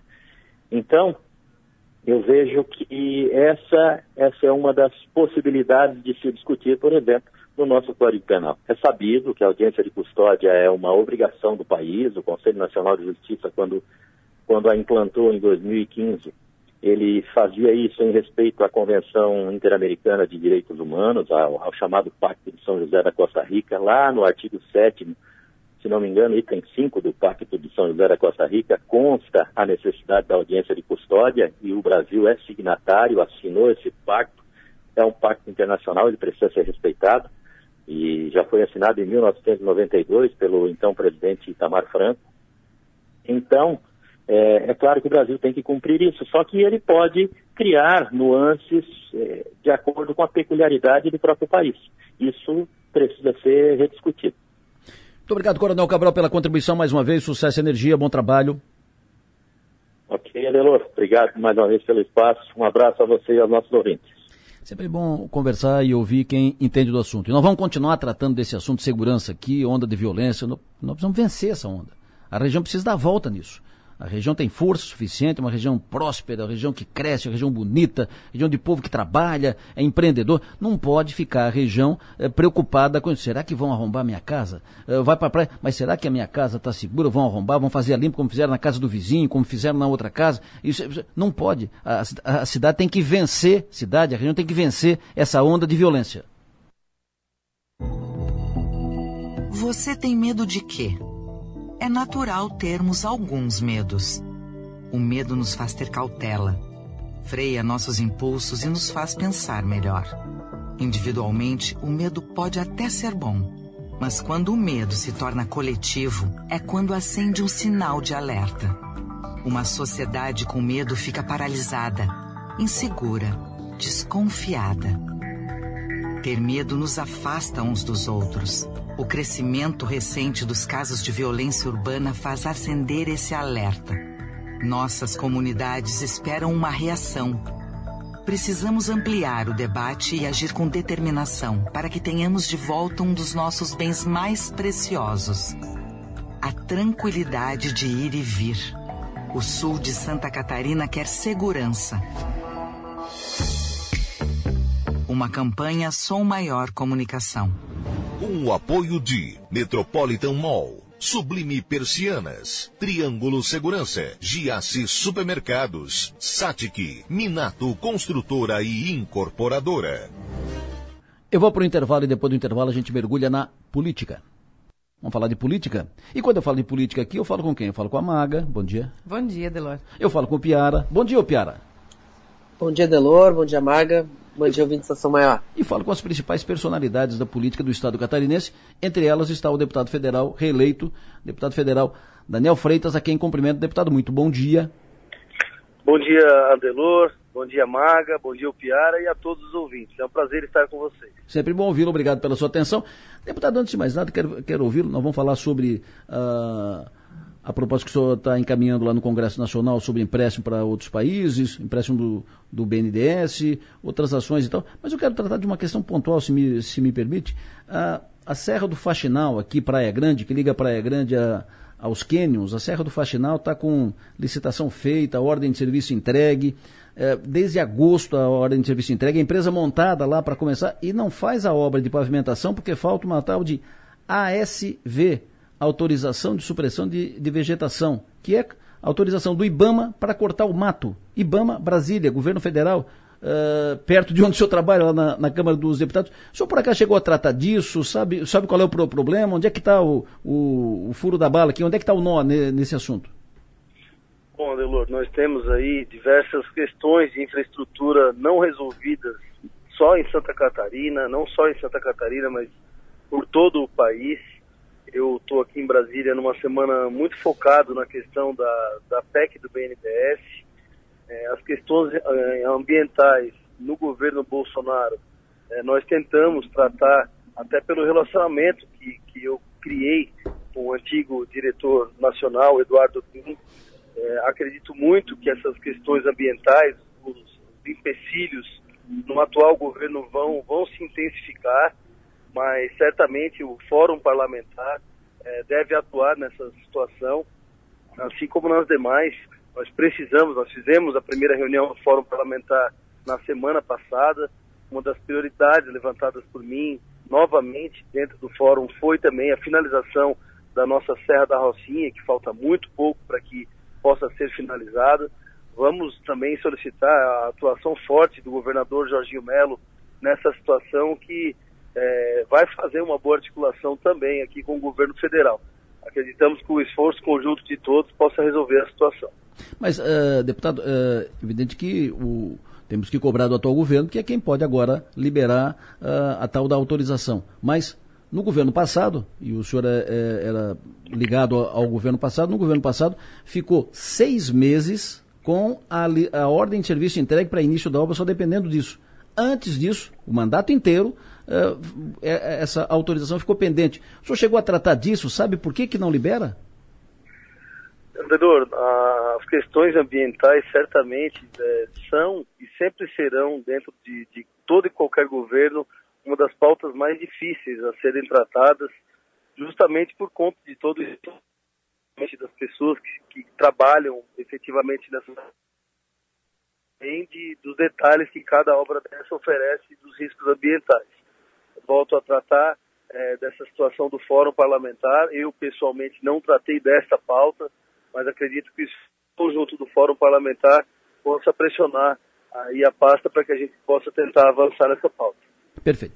O Piara Bosco, deputado Daniel, à tua disposição. Bom dia, Daniel. Deputado Daniel Freitas. Bom dia. Bom dia, Piara. Uh, bom falar com o senhor novamente. Deputado, o...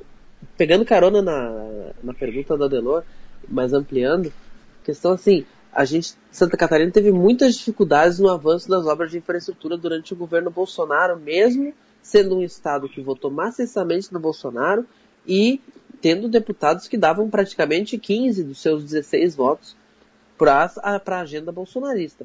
Vai ficar mais difícil ainda no governo Lula?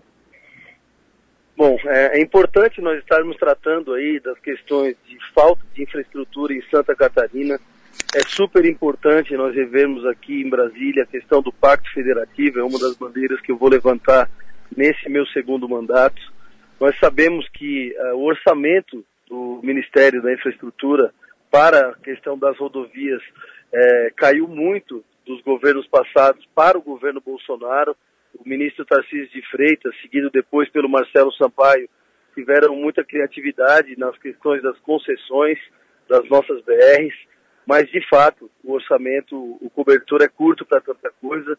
O Fórum Parlamentar teve uma atuação colocando todas as nossas obras de infraestrutura parlamentar, mas, de fato, nós não conseguimos, ao longo aí, os compromissos. E também eh, se desenha aí muita dificuldade nesse próximo governo, e essa P E C... Estamos com dificuldade aqui no contato com o deputado da, Daniel Freitas. O deputado deve estar se deslocando, locomovendo. Não sei se entrou em elevador, entrou no túnel, entrou num, uh, num viaduto. Uh, deve estar na, na estrada. Caiu, deputado. Caiu a, a ligação com o deputado Daniel. Vamos, já, a produção já está buscando de novo o deputado Daniel Freitas para que a gente possa concluir a entrevista. E até por sugestão dos ouvintes aqui, vou perguntar para ele também se ele tem alguma proposta, se ele vê uh, alguma, alguma tese, se ele está de acordo tratando disso, essa questão da, da legislação, tratada pouco aqui no, no, no, no bloco anterior, da legislação vigente na questão da, do prende e solta, né, da, da, a legislação muito leniente com uh, furtos, roubos e tal. Mas, deputado, o senhor pode concluir o seu pensamento, a sua resposta à pergunta do, do Piara, por favor, deputado. Então, o Piara estava me questionando se vai ficar ainda mais difícil as questões de infraestrutura de Santa Catarina. Na minha opinião, eu acredito que sim, e esse é um dos motivos pelos quais eu protocolei a P E C do B N D E S já no dia doze, no dia trinta de dezembro de dois mil e vinte e dois, com esse objetivo. Porque nós temos muitos problemas de infraestrutura não resolvidos no país e o atual governo é, insistindo em fazer investimentos externos como já fez no governo, nos governos passados, como o Porto de Mariel em Cuba e tantos outros exemplos que, que se pode citar, e agora já pré-anunciado aí gasoduto na Argentina e tantos outros. É, então, o meu foco principal da semana aqui é levantarmos as ações necessárias do P E C super importante que vai alterar o artigo quarenta e nove da Constituição, das competências do Congresso Nacional, para que se possa pedir o aval ao Congresso Nacional. Não que não se possa fazer nenhum investimento fora do país, mas como bem retratado aqui na entrevista, nós temos muitas prioridades aqui em solo brasileiro, em solo catarinense, para serem resolvidas com pouco orçamento do Ministério da Infraestrutura, podendo aí é, perder ainda mais recursos com obras no exterior. Portanto, a P E C hoje se encontra com oitenta e quatro assinaturas. Nós precisamos de cento e setenta e uma para que ela possa começar a tramitar e, a partir de então, é, nós vamos precisar de trezentos e oito votos para que a gente possa aprovar essa matéria importante e a gente dividir essa responsabilidade com o governo federal de todo e qualquer empréstimo via B N D E S para o exterior, passar pelo aval tanto da Câmara quanto do Senado Federal. Deputado, bom dia. É... Bom dia, Marga. Tudo bem? Essa P E C do B N D E S, o senhor, de forma prática, o senhor tem uma, uma previsão assim, para a gente de quanto tempo ela pode tramitar na casa? Bom, a P E C ela segue uma sequência dentro da Casa Legislativa, é, de outras P E Cs protocoladas, vai muito também do entender do presidente da Câmara, de colocar a P E C em pauta. Eu tive o cuidado de abrir essa P E C é, em coautoria com demais parlamentares, então todos esses oitenta e quatro parlamentares que já assinaram, eles cumpriram é, com o dever não só de assinar é, apoiando a P E C, mas eles são coautores da matéria para que ganhe força essa pauta dentro do Congresso Nacional. São oitenta e quatro agora, serão cento e setenta e um ou mais deputados que estão é, assinando como autores junto comigo dessa P E C. Eu acho que uma matéria como essa exige todo e qualquer esforço do Congresso Nacional. Volto a dizer que não é uma matéria de proibir algum investimento fora do país, é dividir a responsabilidade para que se estude a matéria com aqueles que foram eleitos pelo povo. Nós somos quinhentos e treze deputados e oitenta e um senadores. E matérias como essa, certamente, vão fazer bem para o país, cuidarmos do dinheiro do povo brasileiro, dividindo essa responsabilidade, Marta. Eu, eu fiz essa pergunta, deputado, porque é, a gente que acompanha a sua trajetória na política desde, desde o começo, né, e a gente até eu lembro de ter falado isso aqui na Sua Maior, é, que, que o senhor fez tudo certo, né? Todos os seus passos, todas as suas estratégias, enfim, deu tudo certo desde o começo. Então, é, é, um, é um político, é um parlamentar que a gente acompanha é, desde há muito tempo, né? E a minha pergunta, ela tem a ver com o seguinte, é óbvio, essa P E C é extremamente importante e a gente vai também acompanhá-la, é, mas a minha pergunta tem a ver com o seguinte, sabes que a região Sul, especialmente nós aqui de Criciúma, a gente é bem apaixonado pela nossa região, né? E a gente tem uma, uma, uma, uma carência, sabe, de, de ver as coisas acontecendo e, e, e muitas vezes a gente fica com a sensação de que é, se pode perder algum tempo com coisas que, que, que às vezes né, não, não serão pautadas ou vão ficar aí um ano, dois anos é, é, andando pela, pelo, pelo parlamento e, e de forma prática muitas vezes não, não ter o resultado que nem o senhor nem o Brasil gostariam, né? E enquanto isso outras pautas ficam ali soltas, né? É, é, é por conta disso a minha pergunta, é se o senhor pretende, eu entendo que esse é o momento, né, da, da ala bolsonarista fazer o seu movimento, fazer o seu trabalho nesse aspecto, mas é, né, de não ficar de repente perdendo tempo com algumas coisas que pra gente aqui, a gente vai sentir falta, né? Bom, Maga, eu quero dizer que eu sou tão apaixonado quanto vocês pelo sul do estado, por Santa Catarina. O meu papel aqui é pensar na defesa das questões do povo brasileiro. É uma matéria de extrema relevância, eu tanto que proponho alterar o artigo quarenta e nove das competências do Congresso Nacional para isso. Todo o nosso recurso ele deve ser pensado, refletido para investimentos no Brasil, para o desenvolvimento de todas as nossas regiões, do nosso estado de Santa Catarina. E o meu papel é dar o meu melhor aqui para que as coisas de fato aconteçam. Eu venho da iniciativa privada, Deus está sendo e sempre foi muito bom comigo em todas as minhas iniciativas políticas, desde vereador a duas vezes deputado federal, e sempre com o princípio da coragem. Eu coloco a coragem na frente e, e não tenho medo de tentar nenhum tipo de, de obstáculo para ser superado, para que a gente alcance o resultado. O resultado está sempre na minha mira e é através disso que eu busco essa P E C, para alcançarmos esse resultado. Eu tenho falado com vários partidos pedindo apoio, tenho conquistado, assim como também o deputado Vicentinho do P P fez, através de um projeto de lei, algo na mesma linha. Ela não é igual, mas ela vai na mesma linha. A dele proíbe os investimentos fora do país, e aí é um projeto de lei, um instrumento jurídico mais frágil, mais frágil do que a minha P E C, e o, o presidente da Câmara é, discutiu isso comigo, inclusive uhum. quer que eu seja o relator dessa matéria, e não por eu ser um bolsonarista, por eu ser um parlamentar brasileiro preocupado com as questões importantes para o país. Então, se Deus quiser, com muito esforço, com muita luta e coragem, nós vamos alcançar aí os objetivos de, primeiro, as assinaturas necessárias para a instalação e, posteriormente, travar um, um debate muito sério dentro da Câmara, buscando o resultado positivo dos trezentos e oito votos, para que a gente cuide, cuide do dinheiro brasileiro e faça com que ele seja investido aqui no nosso país. Deputado, nós tivemos muitos problemas com obras de infraestrutura no mandato passado, né? E nós falamos aqui várias vezes, eh, falei várias vezes com o senhor, com o Guide, com a Giovana, com a Ângela Min, com outros tantos eh, parlamentares e com autoridades. Tá? Falamos várias vezes, por exemplo, da, o senhor já citou a B R duzentos e oitenta e cinco, lembra aqui da A obra vai parar? Não, não vai parar. A obra vai parar, não vai parar. Parou seis meses, só foi retomado porque o governo do estado botou dinheiro.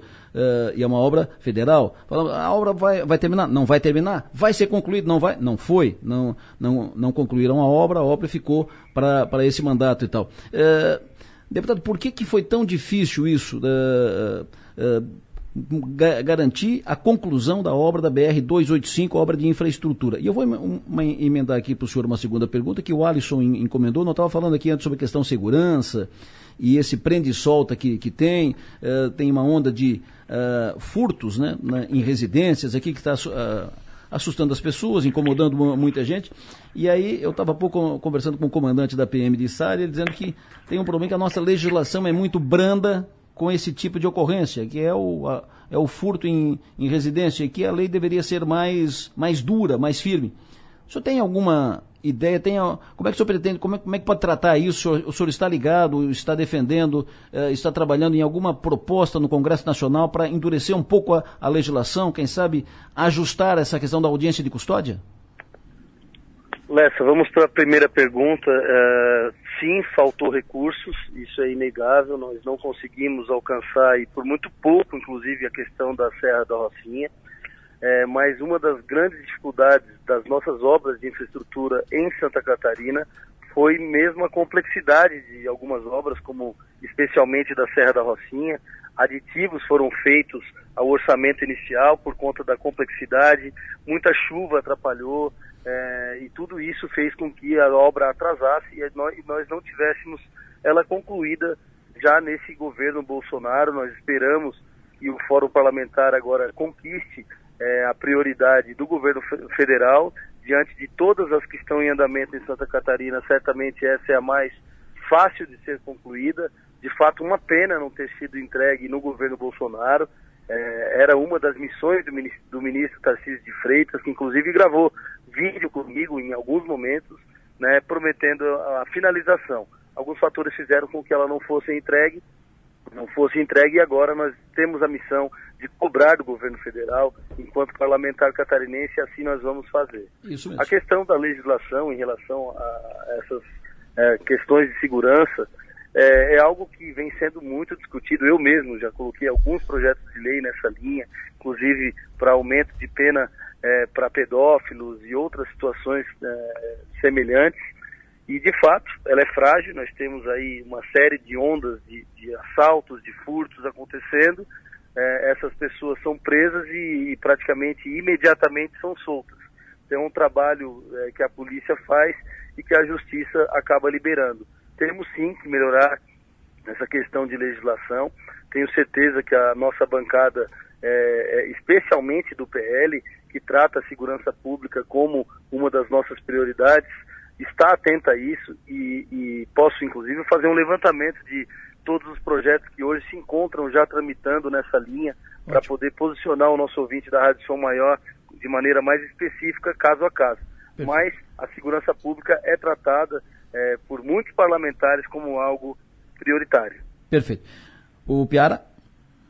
Eu queria saber, saindo um pouquinho da, da, da questão da, da, da relação parlamentar, eu queria saber se o senhor é pré-candidato a prefeito de Criciúma. O senhor tem esse desejo de ser candidato a prefeito de Criciúma?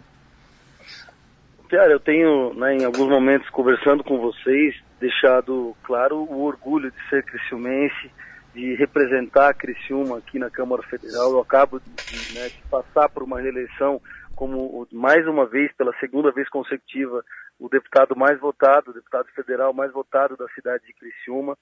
É, é uma situação que nós temos mais dois deputados na cidade, tem a Júlia Zanata, hoje minha colega deputada federal, tem o Gessé Lopes, meu colega deputado estadual. Nós temos um partido organizado na cidade, precisamos discutir é, com muita paciência e estratégia a, a candidatura à Prefeitura de Criciúma, uma das cidades mais importantes de Santa Catarina, e que deve ser tratado com devido respeito. O meu nome sempre esteve à disposição para toda e qualquer missão que Santa Catarina me, me desejar e, e, né, me colocar como missão. Agora, é, precisamos, de fato, entre nós, conversarmos, entendermos qual o melhor projeto para a cidade, quem é o melhor nome, o melhor, melhor player aí para entrar nesse jogo é, para a Prefeitura de Criciúma, e a partir de então estudarmos aí para que todos estejamos alinhados e apoiando mutuamente aí esse projeto. Maga. Uh, deputado, e, a, e vocês têm uma... Como é que estão as conversas internas? Vocês têm uma previsão de quando isso possa se clarear, começa a, a ganhar corpo? Eu digo isso porque é, dentro do próprio P L a gente já vê outras movimentações, né? Então, é, o partido tem se reunido, tem tratado disso diretamente? Eu falo é, especificamente, isoladamente, falei com a Júlia Zanata essa semana de maneira breve sobre isso, falei com o deputado Gessé Lopes também, que nós vimos, né, o doutor Júlio Lopes, que já foi secretário de Cultura da cidade é, e tem uma relação, né, muito forte com a cidade, colocando o seu nome à disposição, e isso é ótimo, saber que nós temos aí algumas oportunidades. É, tive outras conversas com pessoas que não estão no P L hoje, mas que são é, pessoas influentes, que fazem a diferença para a cidade já historicamente e que também é, passa na cabeça o desejo de se colocar à disposição. Então nós temos ainda um timing é, exequível para re- resolver essa situação e nós vamos certamente alinhar esse pensamento, tanto eu, quanto a Júlia, quanto o Gessé, quanto o partido, que nós não somos só os deputados, nós temos aí uma executiva, nós temos filiados, nós temos muitas pessoas que acreditam no Partido Liberal que possa fazer a diferença nas próximas eleições. Então, agora é momento de nós é, finalizarmos aí essas ideias e colocarmos aí no papel algo que seja prático e que nós venhamos para a eleição com um projeto que faça bem para Criciúma, que esse é o grande objetivo, entregar resultado. Perfeito. Deputado Daniel, sempre bom ouvi-lo, muito obrigado pela sua atenção, o senhor tem um bom dia, bom trabalho aí em Brasília, estamos aqui à disposição. Obrigado, Adenor, obrigado, Maga, obrigado, Piara, é sempre um prazer estar com vocês e a todos que nos ouviram. Um abraço e um bom dia a todos. Deputado Federal Daniel Freitas falando conosco ao vivo lá de Brasília sobre as questões aí da, da política da pauta. Só dois registros aqui, Maga, antes. Uhum. Primeiro, uh, nós cobramos e vamos cobrar essa questão da duzentos e oitenta e cinco, a liberação da licença. Nós cobramos no mandato passado e nós vamos cobrar nesse mandato, como já fizemos em outras vezes, quando o Lula era presidente da, da República. Uh, e começou a duplicação da B R... Primeiro cobramos a duplicação do lado sul da B R cento e um. Ele começou uhum. a duplicação, não terminou, nós cobramos. A Dilma era candidata, fiz entrevista com ela, e ela disse, se o Lula não terminar, eu termino no primeiro ano. E nós colo... eu fiz uma campanha, uhum. colocando a... o compromisso da Dilma não cumprido, coloquei a campanha no ar. Ou seja, nós cobramos desse, uhum. vamos cobrar do outro, e cobramos do outro, e vamos cobrar desse. É nosso papel, e nós vamos fazer. Pela duzentos e oitenta e cinco. Agora, não vamos achar que o ano começou, que a vida começou em janeiro, né? Uhum. A vida teve ontem, e o ontem e o hoje, né? Postura de ontem, postura de hoje, fatos fato de ontem, fatos de hoje. E um, um, a outra, outra dentro que eu quero fazer é o seguinte, essa questão do investimento, do recurso do B N D E S para fora, país de fora. Não tem nenhum aporte anunciado para fora do país. Nenhum. Até agora, nesse momento, não tem nenhum aporte anunciado para fora do país. Só para deixar claro, para a gente não, eh, não eh, passar informação distorcida ou errônea. Oh, Adelor, eu só gostaria de explicar por que, explicar não, te dizer por que, que eu fiz a pergunta ao deputado sobre a questão do tempo. Quanto tempo ele imagina que essa P E C vai, vai tramitar na casa? A vida. Por quê? Porque em dois mil e quinze, a deputada Geovânia de Sá protocolou um projeto de lei, tá? É, o, o P L noventa e um barra dois mil e quinze, em dois mil e quinze, naturalmente, como o, nome, o próprio número diz, é, dizendo, sabe o quê? O seguinte... Proíbe o Banco Nacional de Desenvolvimento Econômico e Social, o B N D E S, de conceder crédito para a realização de obras no exterior. Esse é, é a mesma proposta do deputado Daniel Freitas. É, só que o dela é um projeto de lei, de lei. o dele, dele é, é um P E C. É uma P E C. O Vicentinho também. E, o... Exato. Ah, ela ela protocolou caminho. Isso lá em dois mil e quinze. A última movimentação disso, porque daí foi arquivado, foi desarquivado, enfim, foi em dois mil e dezenove. Hum. Então, eu, a minha pergunta tinha a ver com isso, porque a deputada já fez um... Já, Como já... é que foi a pergunta? A tua pergunta para ele foi como? Eu perguntei a ele quanto tempo ele imaginava que isso ia, ia tramitar pela casa, ia andar pela eu casa. Eu respondo. A vida inteira. A vida. Porque, e, e aí, por conta disso, né? Por, de repente a gente perder, não é perder tempo, eu não considero que seja perda de tempo pensar no patrimônio nacional, pensar em tudo isso, mas eu digo de forma prática, porque a gente quer ver as coisas acontecendo, óbvio, né? Cada estado quer puxar para sua, para sua sardinha, né? Então, é, e aí para explicar que é um projeto de lei, P E C, enfim, não acontece de um ano para o outro, no mesmo ano em que foi protocolado, não, não, não depende só da boa vontade, ou, ah, é uma excelente pauta, não é assim que funciona, então a gente imagina que vai falar disso disso aí durante, durante muito tempo. É importante tratar de tudo isso, mas não esquecer do mundo real, da vida de hoje, dos problemas de agora que estão aí incomodando. Piara Boschi, eu quero te ouvir, Piara, sobre a entrevista do Daniel e quero, depois eu quero trocar de pauta aqui e falar com vocês sobre o, esse caso do lixo, que ontem fiquei assustado meio, na, na viagem que fiz, fui recebendo as informações da prisão do Juarez, da prisão do Caio, prefeito e vice de Tubarão, e desdobramentos e tal. Fica à vontade, Upi. É, assim, a, a entrevista mostra como é difícil a vida de um deputado de oposição, né? Porque o deputado de oposição tem porta fechada em ministério, vai ter dificuldade de trazer recurso além das emendas impositivas, então ele tem que criar fatos. Um, um tema que tem um apelo, especialmente na base bolsonarista, na rede social, essa questão dos empréstimos, dos financiamentos externos do B N D E S que foram feitos no governo Lula, no governo Dilma. Então ele, ele, ele surfa nesse assunto. Mas como eu disse, assim, uma P E C não tem nem metade das assinaturas colhidas ainda. Para começar a tramitar, ela depende muito, ela depende muito do interesse. Geralmente as pautas de origem parlamentar, elas avançam quando há interesse do governo nelas, e aí ela ganha esse doping, ou quando há um interesse na casa, um interesse forte na casa, o, de construção disso, Arthur Lira, etcétera, os presidentes da Comissão de Constituição e Justiça. Nesse primeiro ano a C C J vai ficar na mão do P T, ou seja, esse projeto não vai andar. Mas, a, mas assim, o, a, o card o, o, do feed do Instagram está resolvido. Ah, e gera um apelo. É, a vida de deputado de oposição é assim mesmo. Agora, ah, a questão da, da, opera, da Operação Mensageiro, ah, havia rumores ao longo das últimas semanas de que Tubarão, como que era uma das cidades investigadas, que Juarez Ponticelli poderia ser alvo de uma investigação. Estava, obviamente a gente não alardeia rumores, mas a gente estava prestando atenção no caso. Isso. E se confirmou, e se confirmou, e se confirmou ontem, né? Tanto o prefeito Juarez Ponticelli quanto o vice Caio Tokarski, né? Ponticelli é um prefeito que é um protagonista da política catarinense nos últimos vinte anos, pelo menos. É um, é um nome com muito, com muito traquejo político, com muito trânsito, uh, foi presidente da Assembleia Legislativa, diversos mandatos, pleiteou concorrer a governador na, na eleição passada, acabou não conseguindo superar a, a força que o Espiridião Amin tem dentro do Progressistas, mas saiu, saiu é, é o nome do primeiro time da política catarinense. Estava, então, super, está, é, a... estava super bem no mandato de prefeito, fazendo um grande mandato, dois, o segundo grande mandato de prefeito do Tubarão. E, e ouvimos ele semana passada, estava bem humorado, etcétera. Agora, uh, é uma prisão que sobe a Operação Mensageiro de patamar, porque é. a, a prisão de Antônio Seron, duas semanas hum. atrás, já tinha elevado, porque eram prefeitos de pequenas cidades, ali Capivari, etcétera, uh, algumas no norte do estado, e aí vem Antônio Seron, também uma figura de relevo da política catarinense e tal.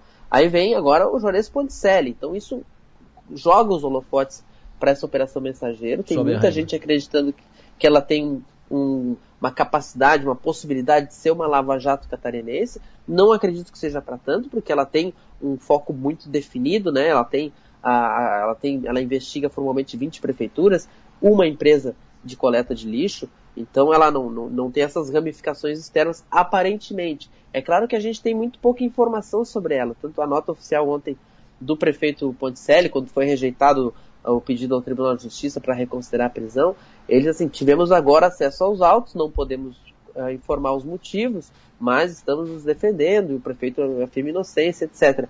Nós não tem, não, também não temos acesso, a gente sabe que uh, é um, um esquema, um suposto esquema de propinas para a contratação de empresa de coleta de lixo em diversas cidades. Isso. Uh, a, a gente está tá vendo até onde isso vai dar. Talvez o Ponticelli seja o maior prefeito nessa... Nessa, nessa, nesse grupo. E a gente tem que cuidar também com os pré-julgamentos, mas que politicamente talvez a, a, o voo de Ponticelli esteja abalado, isso é inegável. O, o Maga. É, foi, foi, foi um choque para toda a região por conta, é, eu acho que um dos detalhes que também chamou atenção foi, foi é, a, a, a prisão, né, do, do prefeito e do vice. Né? Então, foi uma situação que chamou muita atenção. A gente acompanhou durante todo o dia. A informação, fui... inclusive, de, de bastidores é que o vice era mais alvo do que o prefeito. O prefeito era alvo porque, porque, porque assina, porque uhum. é quem assina, é o ordenador primário. Uhum. Mas isso é informação de bastidores, uhum. né? Ah, isso não está claro ainda, não foi dito formal e oficialmente, uhum. publicamente. É, e aí, quando, é, quando ficam vagos os cargos de prefeito e vice, quem assume é o presidente da Câmara, de, de modo natural, né? Então, o, o vereador Gelson José Bento, Bento, que também é do Progressistas, né? É do partido do prefeito, é, esteve reunido o dia todo, enfim, foi um clima bem tenso, o que naturalmente seria, né? Pela situação em si, mas por ser também do mesmo partido, há todo um cuidado, né? Para que não, não aconteça uma, uma, uma, um desgaste ainda maior, enfim, é, e aí ele tomou posse no fim do dia, Bem, bem no comecinho da noite já. Então, foi, foi um dia bem... bem todo mundo ficou, né, alvoroçado, assim, porque a, as vinte cidades que são alvo, né, que são inicialmente al, é, investigadas, enfim, que podem receber a visita do GAECO, é, devem estar... Que visitinha, hein? Que visitinha. visitinha. Aqui do Sul são três presos aos prefeitos Chegam de... cedo e sem ser convidados. Puta, louco. uh, são os prefeitos de Tubarão, Capivari de Baixo e Pescaria Brava, os três que estão presos nessa operação. Uh, para fechar o assunto e para fechar o quadro da, da política, fechar o nosso plenário de hoje, uh, só o registro, o M D B. O M D B faz reunião às dez horas para confirmar que aceita o, o convite do Jorginho e indica o G R Comper para ser o secretário de Infraestrutura. O que, que a Maga sur... andou falando sobre pra isso? Para surpresa de quase ninguém, né? Só da Maga. Ah. Eu, eu, eu, eu, falei, eu falei ontem que o, o Jorginho fez um convite para o M D B não aceitar e o M D B estava dando um jeito de aceitar, né? É. Mas, ah, e deu um jeito. E aí, ah, mas assim, já tá. Ontem, por exemplo, o deputado federal Rafael Pezente já postou uma foto com o G R Comper parabenizando pela, pela, pela, pela posse, pela, pela indicação para a Secretaria de Infraestrutura. Ambos compartilham a região do Alto Vale ali, fizeram campanha juntos. E então... Ontem eu, ontem eu conversava com o líder do governo, Fernando Crelli, e ele dizia, não, faltam alguns ajustes. Isso. A gente pediu para o governo para explicar, para detalhar para a gente como é que fica o organograma sem a Secretaria de, de, de Portos, Aeroportos e Ferrovias, que deixa a infraestrutura, e daí, mas assim, e deu para ter assim, mas a, a conversa sobre pedir mais uma secretaria, fechou, não, essa aí já, essa aí já, não, já não vai mais, vai ser só a infraestrutura mesmo. Eu perguntei para ele se o, pelo menos o assessor de imprensa, o G R vai poder nomear, né? Mas, sim. Aparentemente, sim. Ele vai para a secretaria, vai compartilhar bastante poder lá com, com os, os indicados ex-derite do, do Jorginho, Jorginho Melo, né? O, o Vicilar Preto e o Ronaldo Carione. O, o, o Grando lá de, de adjunto também, os olhos do Jorginho. Mas pesou uh, o fato, assim... A secretaria não vem inteira, mas é uma secretaria que vai ter muita visibilidade. Isso foi muito conversado na, na, na, nas negociações com o Jorginho, de que é uma secretaria que vai ter obra para fazer. Então o G R vai poder vestir o, o paletó de... O paletó não, o macacão de tocador de obra, porque vai ter as obras, não só as obras de, de plano de, de, do, da, que ficaram do governo Moisés para serem feitas, mas essa expectativa que o Jorginho já anunciou de que vai buscar um financiamento, um bid, para botar em, uh, em dia a questão das estradas estaduais. Então, uh, a, essa visibilidade de secretaria, uh, a, a mostrar o M D B fazendo, pesou nessa hora, mesmo tendo que compartilhar autonomia, mas a visibilidade fica mais para o M D B. Já estou com a lista pronta aqui das nossas rodovias para tratar com o G R. O Piara, um abraço, sucesso e energia, até amanhã. Até amanhã, Delora. Até amanhã, Maga. Um abraço. Magali. Abraço, até amanhã. Deixa eu só te dizer, Delora. Aí ontem à noite, Deixa. no mesmo dia em que o, que o M D B embarca no governo, conforme eu já havia dito que aconteceria, hum. o, e também um dia depois de, de ser anunciado que o Massocco, o deputado Massocco, seria o líder do, do governo na, na Alesc, Sim. o deputado Ivan Nats tuita o seguinte, abre aspas, que ótimo dia tive hoje, fecha aspas. Magali Diná. No plenário, oferecimento. Naturai. Nossa natureza é se alimentar bem. E Construtora Nunes. Um intervalo rápido aqui para a gente descansar um pouco, abrir, respirar, toma, tomar uma água mineral. A gente volta em seguida. Vou receber aqui no estúdio, depois do intervalo, dois promotores de justiça. Nós estamos fal- falando aqui sobre segurança. Mas tenho dito e batido nessa tecla que a questão de segurança não se resolve apenas com mais, mais P M na rua, mais, mais policial na rua ou mais viatura. É uma questão ampla, abrangente, que envolve várias e várias uh, circunstâncias, uh, desde projetos na área social, de, de cultura e arte que tem, que tem que ser encaminhados, isso também ajuda, a... a revisão do planejamento urbano em algumas áreas da cidade, especialmente ali a região dos Trilhos, no, no bairro Pinheirinho, enfim, várias e várias questões, inclusive legislação, legislação vigente e operadores do judiciário, uh, tudo isso junto, tudo isso junto tem que ser tratado para fazer um enfrentamento de forma efetiva, não não pontual, não ocasional no enfrentamento a essa onda de, de violência. Quando fala violência, não é graves crimes e roubos a sorte, mas é o roubo, de, é, é, é o furto em casa, é, é o cidadão para a praia voltar no final de semana, a casa está limpa. É, enfim, isso acontece, tem acontecido várias vezes. Tenho o prazer de receber aqui no estúdio, então, para falar também sobre isso, dois promotores de justiça, representantes do Ministério Público, doutor Marcos Vinícius de Faria, bom dia. Bom dia, Delor. Tudo bem? Prazer recebê-lo aqui. Muito obrigado. E o doutor Fernando Menezes, bom dia. Bom dia, Delor. Bom dia aos ouvintes. Prazer recebê-los. Primeiro quero, na tese, ouvir sobre isso. Essa onda de violência em Criciúma, de violência não, repito, né, não de graves crimes, mas de várias ocorrências seguidas de furtos e furtos, furtos a arrombamento, furto de, em creche. O presidente da Associação de Moradores do Bairro Santo Antônio registrou aqui que em um mês foram três a, arrombamentos e furto na, na creche do bairro Santo Antônio. E nós temos aqui diariamente registros e registros e registros. Como é que enfrenta isso de forma mais efetiva uh, e mais resolutiva? Bom, Adelor, é, inicialmente queria agradecer o convite, né, de trazer aqui o Ministério Público para poder conversar com, com a sua audiência, né. É, é um trabalho fundamental, né, muito importante a gente poder uh, trazer, né, a, o nosso trabalho e, e explicar um pouco o que está acontecendo e trazer algumas, algumas sugestões aí para tentar melhorar esse quadro de violência. Santa Catarina sempre foi destaque nacional, né, por, por ser um estado muito seguro, um dos mais seguros, se não for mais seguro do Brasil. E a gente é, estranha quando começa a passar por essa onda de violência, né, que é uma realidade nacional. Isso não, não quer dizer que a gente tem que se acomodar, aceitar essa violência, a gente tem que voltar aos patamares e manter essa, esse destaque catarinense aí na, no quesito segurança. E, e para dar uma resposta, é difícil ter uma resposta simples para um problema complexo, né? Não, não posso trazer aqui uma resposta pontual, simples, simplista para um problema complexo, né? Como já foi dito aqui, é, vários policiais é, oficiais da P M, né, eu estava ouvindo a, a rádio antes, trouxeram a questão do problema legislativo. De fato, uh, eles têm razão, os comandantes têm razão, a gente tem um problema sério na nossa legislação.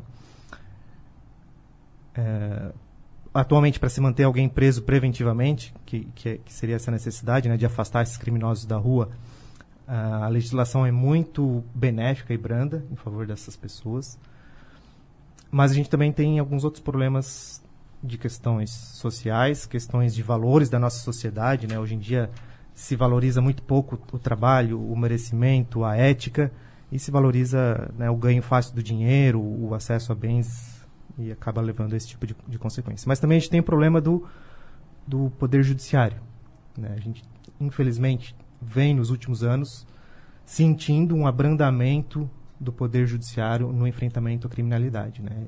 Isso aí a gente não fala só de Criciúma, é, em âmbito estadual, né? O Tribunal de Justiça vem, de Santa Catarina vem, vem que sempre foi uma referência, né, de, de, de combate à criminalidade, vem cada vez mais adotando decisões mais brandas. O S T J, principalmente o S T J, com decisões, né, é, fora da nossa realidade do, de Brasil, e também o, o S T F não deixa de, de, de sair dessa linha de, de abrandamento da legislação. Só para te trazer um, um exemplo simples, Adelor, eu vou passar logo a palavra para o doutor Fernando, que também tem bastante, bastante colaboração aqui. Um exemplo simples é o histórico da, do tráfico de drogas, né? A legislação, quando foi aprovada, é, trazia uma previsão expressa de vedação de liberdade provisória para os crimes de tráfico, né? Isso ali na, no, no início dos anos dois mil, dois mil e seis. Isso vigiu por algum período. O S T F decidiu que essa prisão era inconstitucional, essa vedação à concessão de liberdade. Começou, então, a aumentar, a permitir, né, se, se dar liberdade provisória é, ao tráfico de drogas. E foi havendo uma escalada, um, uma distorção de dados, com uma falácia de superlotação de presídios, de encarceramento em massa. Fo- houve uma pressão de alguns órgãos, alguns, algumas instituições. E numa, de dez, cinco anos para cá, a gente está vendo que a exceção é a manutenção da prisão. Hoje um traficante é preso. Tivemos uma decisão recentíssima, né, que, que o doutor Fernando vai poder esclarecer um pouco melhor, com, com apreensão de elevada quantidade de droga, em que a magistrada entendeu que, que deveria ser concedida a benesse da liberdade, né, para essa hipótese. Esse Alguns anos de, atrás isso não iria ocorrer. Esse caso de sábado aqui? Sim. Esse caso é esse caso de sábado? Isso. Exatamente. O doutor Fernando pode trazer né? mais... Isso, mais, na quarta linha. Mais, é, mais. Ali foi preso... Ele foi preso sábado, em flagrante, com tudo isso, arma, munição, droga, e, e domingo já estava solto. Ele foi preso no sábado com um pouco mais de um quilo de crack. Isso, se for fracionado em pedras, dá mais de quatro mil pedras. Ele, então, ele era um distribuidor, ele não era um vendedor a varejo, vamos dizer assim. E muito menos um consumidor apenas. Também não um consumidor apenas. Ele tinha quatro tipos de droga. Ele tinha setecentos e cinquenta gramas de cocaína, que dá para dividir em muitas frações. Né? Ele tinha duzentos, mais de duzentos gramas de M D, que é um, um comprimido, é, que é uma droga também, e tinha mais noventa gramas de maconha. Ele tinha dinheiro, ele tinha balança de precisão, ele tinha três armas de fogo, sendo duas com numeração raspada, ou seja, de uh, origem certamente ilícita, né? Produto de crime. E, infelizmente, no plantão judiciário houve essa decisão de soltá-lo. Nós já recorremos, né? Inclusive o recurso foi uh, subscrito por nove promotores de justiça da comarca de Criciúma, mas nós percebemos hoje... Eu faço coro ao que o doutor Marcos disse a respeito da legislação. Esse é o nosso primeiro problema, né? A legislação, todas as reformas recentes da legislação penal, processual penal, destacando aí as de, do, as de dois mil e onze quanto às medidas cautelares, a de dois mil e dezenove a respeito da prisão preventiva, foram todas no sentido de liberar os criminosos. O Congresso Nacional não tem agido em prol de se manter prisão. E isso é gravíssimo. E da mesma forma o Poder Judiciário, desde o S T F e do S T J, que eu vejo que começou lá o problema, as decisões vêm de lá e vão descendo aos tribunais e ao juiz de piso aqui de Criciúma, né? Mas, assim, o que a gente percebe é que o tráfico de drogas ele vem sendo tratado como, pelo Poder Judiciário como um crime de menor importância, um crime sem gravidade. Como se não houvesse vítima, como se não tivesse problema social decorrente do tráfico de drogas. Eu estou em Criciúma desde outubro. Todas as audiências de custódia que eu participei, os, os traficantes foram liberados. Em nenhum deles, o traficante ficou preso. Da mesma forma dos... Desculpa, doutor, desde quando? Quanto tempo? Eu, desde outubro. Desde outubro. Eu cheguei em Criciúma em outubro. Atuei cinco anos em Içara, lá... Era, uh, a gente tinha uma situação de, de maior combatividade do Poder Judiciário sobre, sobre esse ponto, mas aqui em Criciúma eu fiz oito audiências de custódia em dois meses de traficantes, porque eu também não faço as audiências de custódia toda semana, eu faço metade do mês, né? Uma semana sim, uma semana... Uma semana faço eu, outra semana faz o doutor Marcos. Então o senhor fez oito audiências de custódia de traficante e oito traficantes que foram liberados? Todos liberados, todos eu interpus recursos ao Tribunal de Justiça pedindo a prisão e nenhum recurso foi acolhido pelo, pelo Tribunal de Justiça. E mesmo assim, o senhor acabou de dizer que esse de, do final de semana, que foi um caso que chamou a atenção, e nós falamos aqui na, na segunda-feira, foi preso no sábado, no domingo já, já estava em liberdade, vocês fizeram um recurso assinado por nove promotores. Mas se o recurso viesse a ser acolhido, onde é que está o traficante? Sim, já, já sumiu. Você foi? Já sumiu. Ainda mais sabendo que corre risco, que está enquadrado, que foi preso, né? É. Onde é que está o traficante? Já você foi. Outra questão que eu tenho percebido no, no, no, em Criciúma é que os furtos que se avolumaram, veja que uma coisa leva a outra. Uh, os traficantes estando soltos, aumentam o número de furtos. Por quê? Os usuários...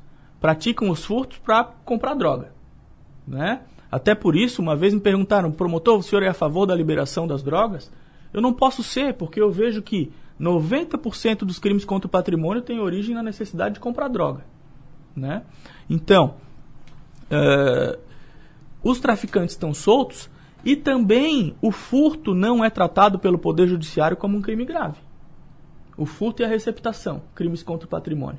O judiciário trata como crimes de menor importância, como uh, se a liberdade do, do criminoso está acima da própria necessidade de, de se proteger as vítimas. Mas aí tem um caso de, de um... de um, de um, arrom, de um... Uh, um ladrão, né? um, um cidadão que foi pego, cinquenta e uma passagens pe- pela polícia por furto e audiência de custódia, ele, ele é solto. Não seria o caso de estabelecer um critério de reincidência? Pega uma vez, ok, furto pequeno, audiência de custódia, repre- apreende, chama atenção e tal, tal. Agora, na terceira, quarta, quinta vez... Sim. E, Adelor, é, de fato tem essa previsão, uma das hipóteses, né, que a lei exige para se decretar a prisão de alguém, uma das hipóteses é que ela... seja reincidente, né? Tenha, tenha condenações anteriores. Só que isso não vincula o, o magistrado, né? Se ele entender que mesmo ele tendo outras passagens, se aquele crime não foi grave, mas ele tem o poder de decidir. Mas pela lei ele pode adotar essa postura. Se ele tem, por exemplo, quatro, cinco... Pode, se ele é reincidente três, quatro vezes? Pode e deve, né? Só, no até, caso aqui, cinquenta e uma vezes. Até fazendo um, um parênteses, né? Só esclarecendo que o, o papel do Ministério Público, né?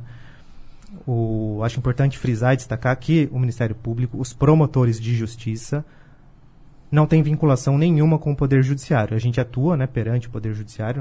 A grande parte do nosso trabalho é pleiteando e, e lutando no Poder Judiciário, mas o Ministério Público não se confunde com o Poder Judiciário. Importante e não se isso. confunde também com a Defensoria Pública, que Importante. Algumas pessoas acabam de, é, confundindo. A Defensoria Pública foi criada na Constituição e tem por finalidade defender aqueles que não possuem condições de contratar um advogado. Então, o defensor público vai fazer defesa pontual de, de, de, de algum desassistido que, que precisa de defesa. O Poder Judiciário, né, toma as decisões, né, com base na legislação, e o Ministério Público, eu, eu gosto de, de explicar, que é o advogado da sociedade. O promotor de justiça defende os interesses coletivos. Né? O Ministério Público, quando alguém comete um crime na, na seara criminal, o Ministério Público atua em diversas áreas, né? Infância, meio ambiente... defesa do patrimônio público. Quando alguém pratica um crime, quem é o advogado da sociedade é o Ministério Público, é o promotor de justiça. Então, quando o doutor Fernando menciona... Importante, que... é, o senhor faz uma, uma pontuação importante no entendimento coletivo da, da sociedade. O cidadão comum, às vezes, mistura tudo, porque não tem tantas in, informações, mas é importante deixar claro que a autonomia, um não interfere no outro. O judiciário tem um limite de atuação e o Ministério Público tem seu limite de atuação. Um não interfere na vida do Exato. Outro. São funções... absolutamente diferentes, limitadas. Né? Um vai até aqui, o outro vai até ali. Exato. Cada um tem o seu papel bem definido e, e, e, e um não interfere na, na, na posição e na, na atuação do outro.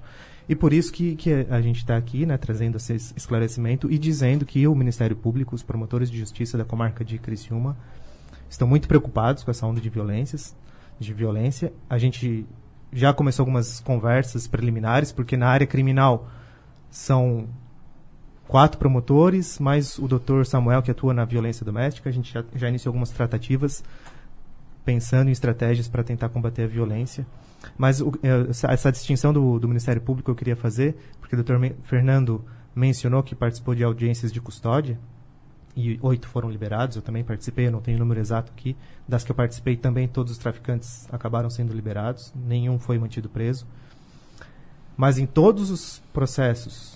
de todos os presos por tráfico, eu pedi a, a prisão, eu pedi a manutenção da prisão, e um dos argumentos que eu uso, que muito embora não é acolhido pelo Poder Judiciário, é justamente esse, de que o tráfico é o, o delito gravíssimo, ele é equiparado e hediondo na nossa Constituição, e ele gera essa onda de violência. O tráfico de drogas financia o crime organizado, o tráfico de drogas incentiva pequenos delitos de furto, de roubo, o tráfico de drogas é o propulsor de homicídios, porque existe disputa de, de, de tráfico. Se a gente for ver o número de, os crimes de homicídio, a grande maioria tem alguma origem, seja traficante, seja usuário, que acaba sendo vítima uh, de, desse tipo de violência.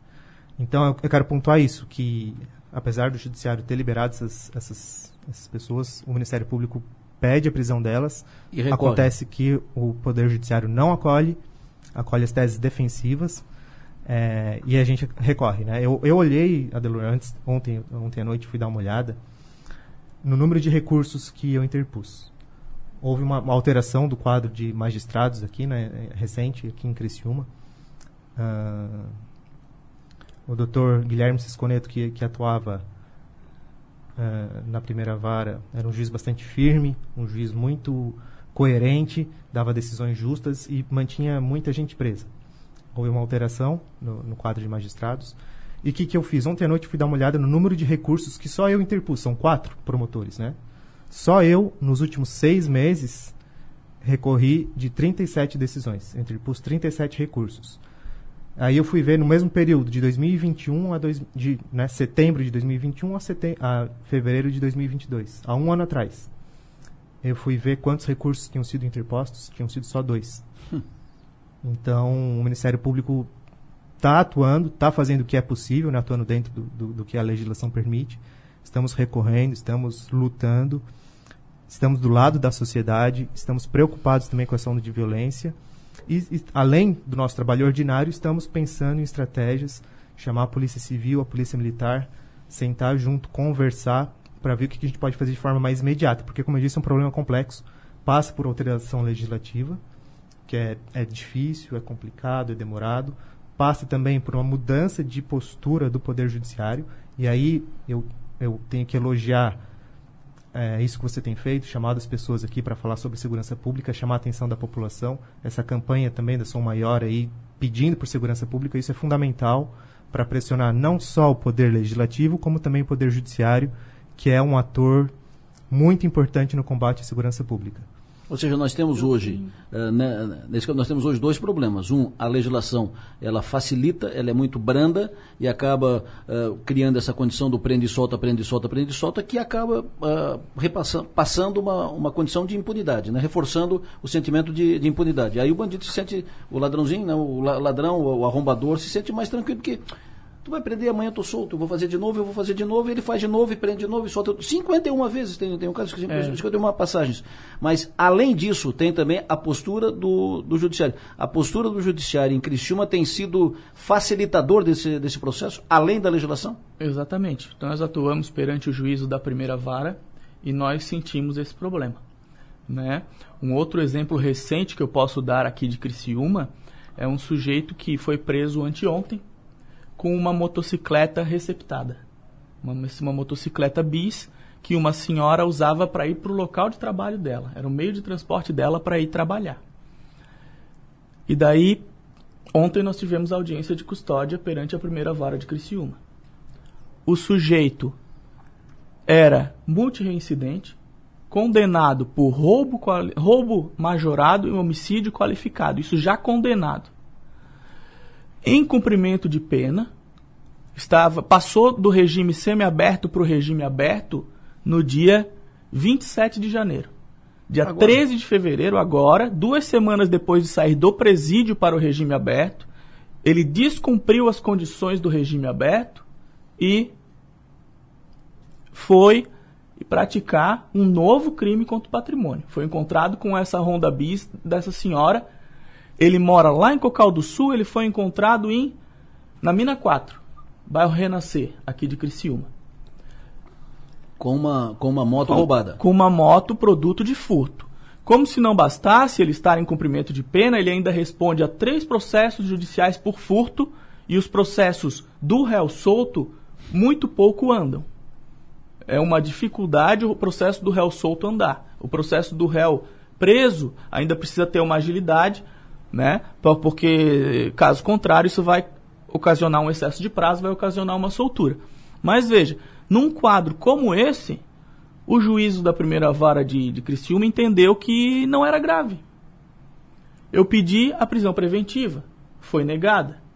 Eu pedi as uh, medidas cautelares diversas da prisão, como recolhimento domiciliar, uh, proibição de se ausentar uh, do local de moradia e etcétera. Foi negado porque não era grave o suficiente e porque já tinha essas condições do regime aberto, embora ele tenha descumprido. E depois eu pedi o monitoramento eletrônico, porque lá no processo de, de execução penal, o Ministério Público vai pedir a regressão de regime e nós vamos procurar, precisar saber onde essa pessoa está para proceder a uma nova prisão. E o monitoramento eletrônico também foi negado porque o caso não era grave. O sujeito, então, com mais de vinte passagens pela Polícia Civil, com duas condenações transitadas em julgado, em cumprimento de pena, com três processos em andamento, foi solto sem nenhuma medida. Nada. Então isso causa uma indignação do Ministério Público também vai ser objeto de recurso de nossa parte, mas a gente precisa, dentro de, uma, de, uma, de um sistema de segurança, que todos os órgãos funcionem. A polícia foi lá e prendeu. A polícia civil investigou e fez o flagrante. O Ministério Público pediu a prisão, mas o Judiciário optou por não fazer nada, né? E outra situação que precisa ser revista é a forma de implantação da audiência de custódia no, no Brasil, Adelô. Porque do jeito que ela foi colocada, ela já começou errada. Porque uma questão de processo penal não pode ser, como foi, implantada por resolução do C N J. Isso está contrário à Constituição. A Constituição diz que apenas a lei, apenas lei pode tratar de processo penal e não Perfeito. Resolução. Começou errado. Em dois mil e dezenove, houve a mudança da lei em que incluíram a audiência de custódia. Tudo bem. É uma questão relevante? É. Agora, o que a gente percebe na prática na audiência de custódia é que a audiência, na, na audiência de custódia, como é que funciona? O criminoso chega preso, ele não pode falar sobre o crime que ele cometeu. Se ele quiser confessar perante o juiz, na frente do promotor, assistido por um advogado, não pode. Não pode falar sobre o crime. A audiência de custódia serve apenas como um controle de qualidade para perguntar à Sua Excelência, o criminoso, se o policial tratou ele bem. Então, isso para mim, no meu entendimento, é uma inversão de valores. Você começa a presumir que o policial militar e o policial civil são torturadores, abusadores. Deixa eu contar, deixa, deixa eu aproveitar e... o seu gancho aqui para contar. Na semana passada nós recebemos aqui o pessoal do bairro da, da Juventude, da direção do, do, do bairro da Juventude, do Conselho do bairro da Juventude. A gente faz uma campanha junto com o bairro aqui. Uh, e, e o presidente do Conselho do bairro é, é proprietário de uma empresa de vigilância e segurança, que uh, faz vigilância e segurança de uma empresa. E um, um arrombadeiro desse, um ladrão, foi roubar o, o pavilhão, um pavilhão de uma empresa dessa, e quebrou o, te, o telhado, caiu, rompeu, ele caiu e teve fraturas, machucou muito e tal. Os seguranças, a, a polícia chegou e os seguranças seguraram e chamaram, a, eles seguraram e chamaram a polícia, a P M, que prendeu e levou, né? Ele foi para a audiência de custódia. Os policiais militares não foram presos, estavam sendo detidos na hora, contou aqui o presidente do Conselho do Bairro, que é dono de uma empresa de, de vigilância, porque o, a, a juíza perguntou e ele disse, esses, eu estou machucado aqui porque os policiais me agrediram, eu fui agredido, e ele estava machucado porque ele caiu do telhado. Os policiais só não foram presos porque o pessoal da empresa de, de vigilância chegou, chegou na hora e disse, não, não, fomos nós que demos o primeiro atendimento, ele está assim porque ele caiu. Então, é, que confirma exatamente essa, essa inversão de valores que o senhor registrou. No, o entendimento do Ministério Público é o seguinte, Adelô. Nós eh, temos uma polícia militar muito boa, uma das melhores do país e uma das mais bem pagas também do país. Então, eh, laranjas podres no cesto, em toda profissão vai ter, né? Não apenas dentro de policial, em todas as profissões. Mas isso tem que ser tratado como exceção. Perfeito. E não como regra, como vem sendo tratado, né? O criminoso chega na audiência de custódia acusando um policial, diz que foi gravemente, gravemente ferido, gravemente torturado. Não tem marca nenhuma no corpo, não tem testemunha nenhuma, não tem nada que justifique, que embase aquilo que ele está falando. E o policial sai com um inquérito nas costas, só com base na palavra do, do criminoso. Então, assim, isso desanima a tropa, o policial fica com medo de trabalhar, já não quer mais trabalhar para não se, não se complicar com um inquérito nas costas, né? E uh, deixa o criminoso como a excelência do processo, né? O sujeito pratica um crime e a palavra dele... Eu já ouvi o ministro, eu já ouvi o... O, o defensor público falar em uma audiência que a palavra do policial é, não merece a presunção de inocência. Só o réu tem a presunção de inocência para o defensor público. Ou seja, só o bandido tem, sendo claro, né? Só o bandido acusado tem a presunção de, de inocência, não o policial que cumpre a sua missão de... E reiteradamente o defensor de público aqui de Criciúma tem tratado os policiais em geral como torturadores, infelizmente.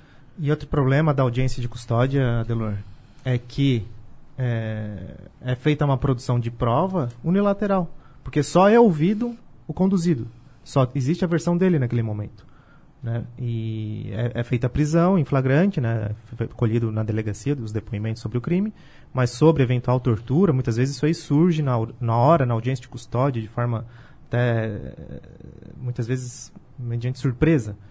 E, não, e se presume já que houve algum tipo de tortura, alguma coisa, os, os juízes acabam até, às vezes, relaxando a prisão, né? Ou seja, considera aquela prisão ilegal, com base única e exclusivamente nas declarações do, do, do conduzido. Eu recebo aqui o depoimento de vocês com uma espécie de um desabafo de vocês. Estão cansados também de, de, de trabalhar com esse tipo de situação e observar na rua que vem crescendo a violência, vem crescendo o arrombamento, vem cre... isso vem crescendo, essa onda vem crescendo. Vocês constatam isso e vocês convivem ali dentro da, nas, nas audiências e vocês estão identificando, estão pontuando, estão... Uh, colocando para a rua, contando para as pessoas que há uma leniência do judiciário no tratamento desses casos.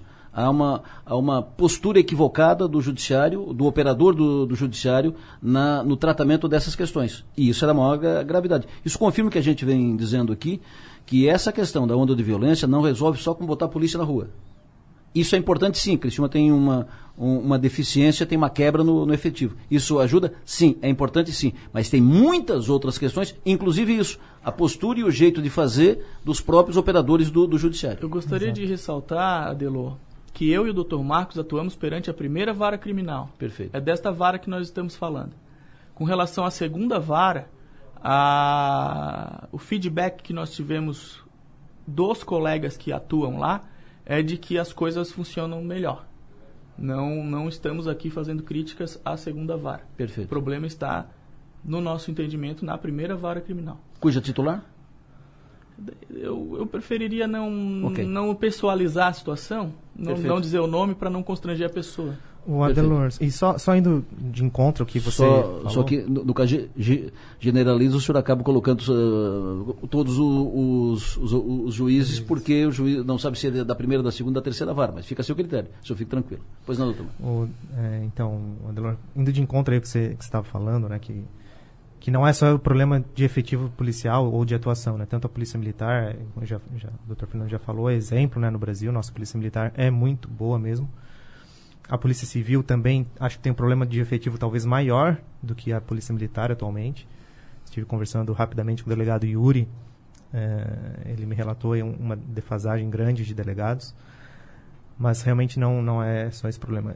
E um artigo, que eu, um, uma pesquisa que eu sempre gosto de citar quando vou atuar no Tribunal do Júri, É, constatou o seguinte, uma pesquisa feita pela Universidade Estadual do Rio de Janeiro, no ano de dois mil, foi publicada no ano de dois mil e nove, e essa, alguns pesquisadores coletaram dados de mil novecentos e noventa e seis a dois mil e cinco sobre taxa de impunidade e violência. Foi feito um estudo, né, vou tentar ser bem, bem conciso aqui, bem objetivo, que se fez um, uma taxa de impunidade nos estados, nos vinte e sete, vinte e sete unidades federativas do Brasil, né, vendo o número de crimes e quantos crimes teriam sido solucionados e as pessoas teriam sido punidas. E com base nisso foi feito um ranking para ver se essa taxa de impunidade correspondia ao maior número de homicídios nesses estados. E a conclusão do, do estudo é, é bastante clara ao dizer que quanto maior a taxa de impunidade de um estado, mais violento é esse estado. Então, por isso que a gente diz que, que é um problema complexo, de, passa, né, por, por, por uma questão legislativa, e também, mas também por uma atuação mais firme e enérgica do Poder Judiciário. Porque quanto maior a impunidade, maior vai, vai ser a taxa de violência. Claro. E eles analisaram também, porque existe também um, um discurso, né, por algumas pessoas, de que ah, a pessoa é levada a cometer um crime por falta de oportunidade, por é, marginalidade social, por falta de acesso a emprego, por falta de renda, e etcétera. E essa pesquisa que eu mencionei cruzou os dados nesses estados também com relação a esses indicadores. Questão de é, o índice de desenvolvimento humano, é, taxas de emprego, e não houve uma, uma correlação direta. Ou seja, essa mesma pesquisa afastou essas outras circunstâncias, né? Não são determinantes. A conclusão da pesquisa é que essas condições não são determinantes para a prática de um crime, para a taxa de violência, e o que é determinante para a taxa de violência é a impunidade.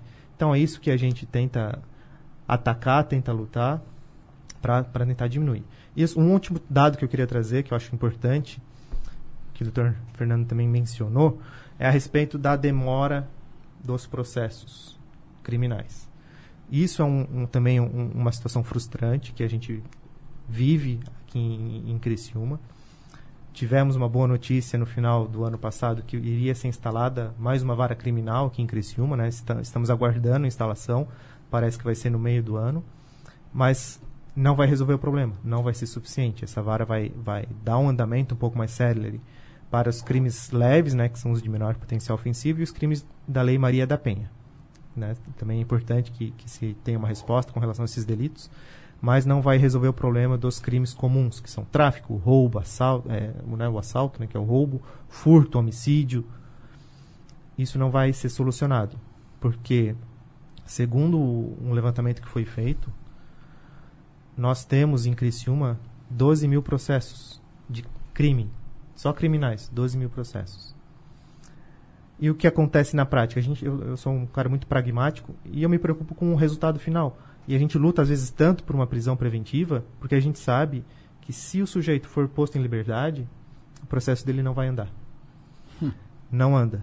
Os advogados, a defesa acaba também, às vezes, adotando algumas medidas protelatórias, mas, enfim, é uma atuação, né, né, deles. E o processo não anda. As, a pauta de audiências está saturada, não tem vaga, né, para se marcar novas audiências. E o resultado prático é que se o sujeito, um traficante, é posto em liberdade, isso vai equivaler praticamente a impunidade dele, porque o processo não anda. A gente precisaria de pelo menos, acho que mais uma ou duas varas criminais, além da terceira, para ter uma agilidade maior. Porque o raciocínio, na teoria, até, até não está de todo errado. Porque o raciocínio, a lógica é que a pessoa, a regra é, a pessoa responder o processo em liberdade, tá? A regra geral é essa, excepcionalmente só que ela vai ser presa. E no final, agora com essa decisão, esse último posicionamento do Supremo Tribunal Federal, só com o trânsito em julgado, que nunca chega, né, esse trânsito em julgado, ela vai cumprir a pena dela. Esse é o sistema na teoria. O problema é que a pessoa respondendo o processo em liberdade, esse processo demora muito, demora cinco anos, dez anos, e a gente nunca consegue que efetivamente ela cumpra a pena e, e seja afastada da sociedade. E essa questão de, do, da prisão ser uma exceção, até o, um dos fundamentos da, da magistrada que, que soltou esse traficante que o doutor Fernando falou, que foi preso com vários quilos de droga, que a gente já recorreu, né?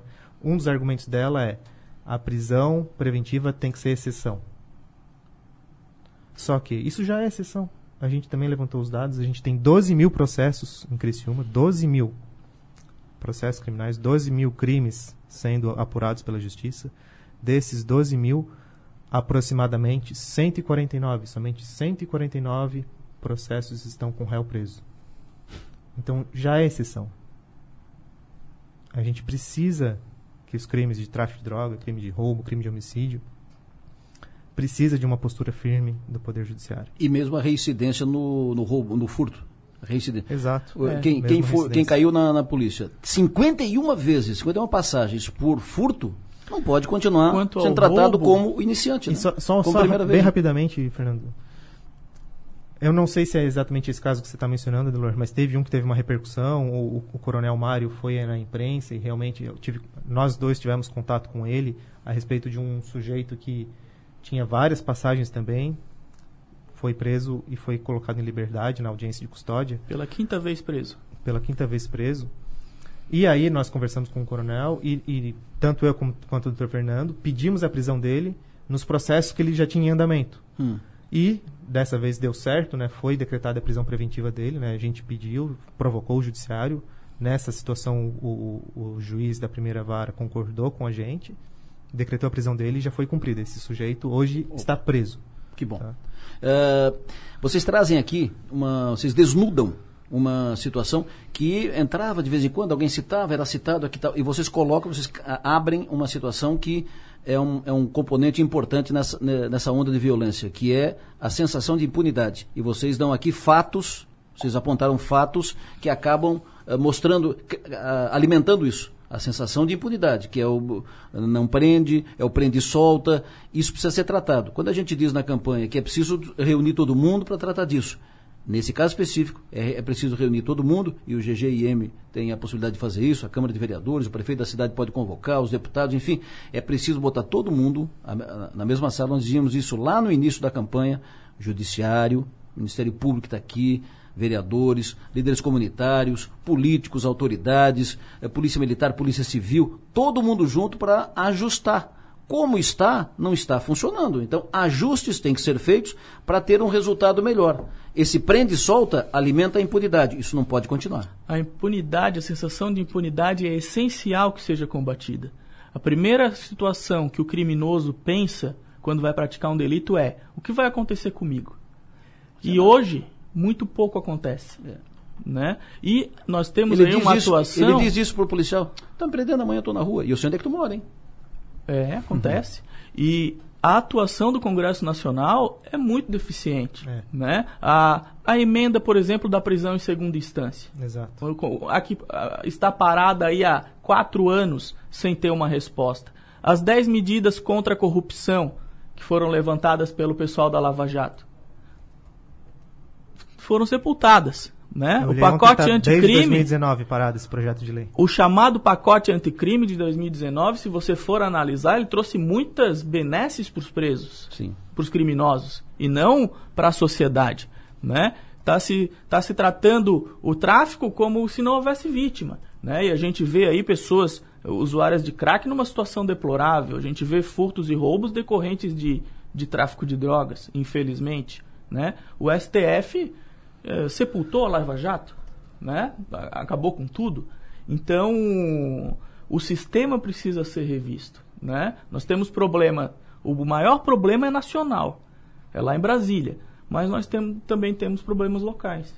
Doutor Fernando, quero agradecer muito a sua presença conosco aqui na, na Som Maior, agradecer o doutor Marcos Vinícius de Faria, muito obrigado pela presença do senhor aqui, muito importante o depoimento de vocês dois. Uh, como disse, desnuda uma, uma situação que era tida em ampassão, falava aqui, falava ali, e vocês clareiam uma situação.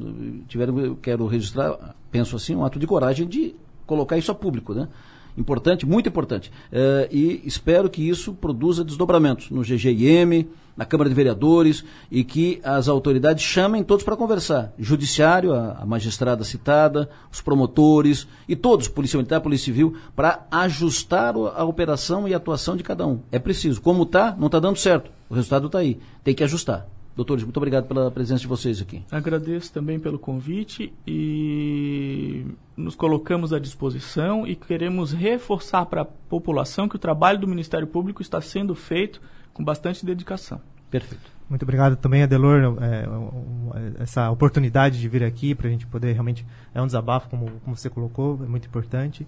E também colocar isso, né, que o Ministério Público está do lado da sociedade, nós estamos também preocupados aí com esses resultados e também estamos atuando, tá? Não estamos só atuando na, na questão processual, estamos também adotando outras medidas aí para tentar solucionar o problema. Muito obrigado.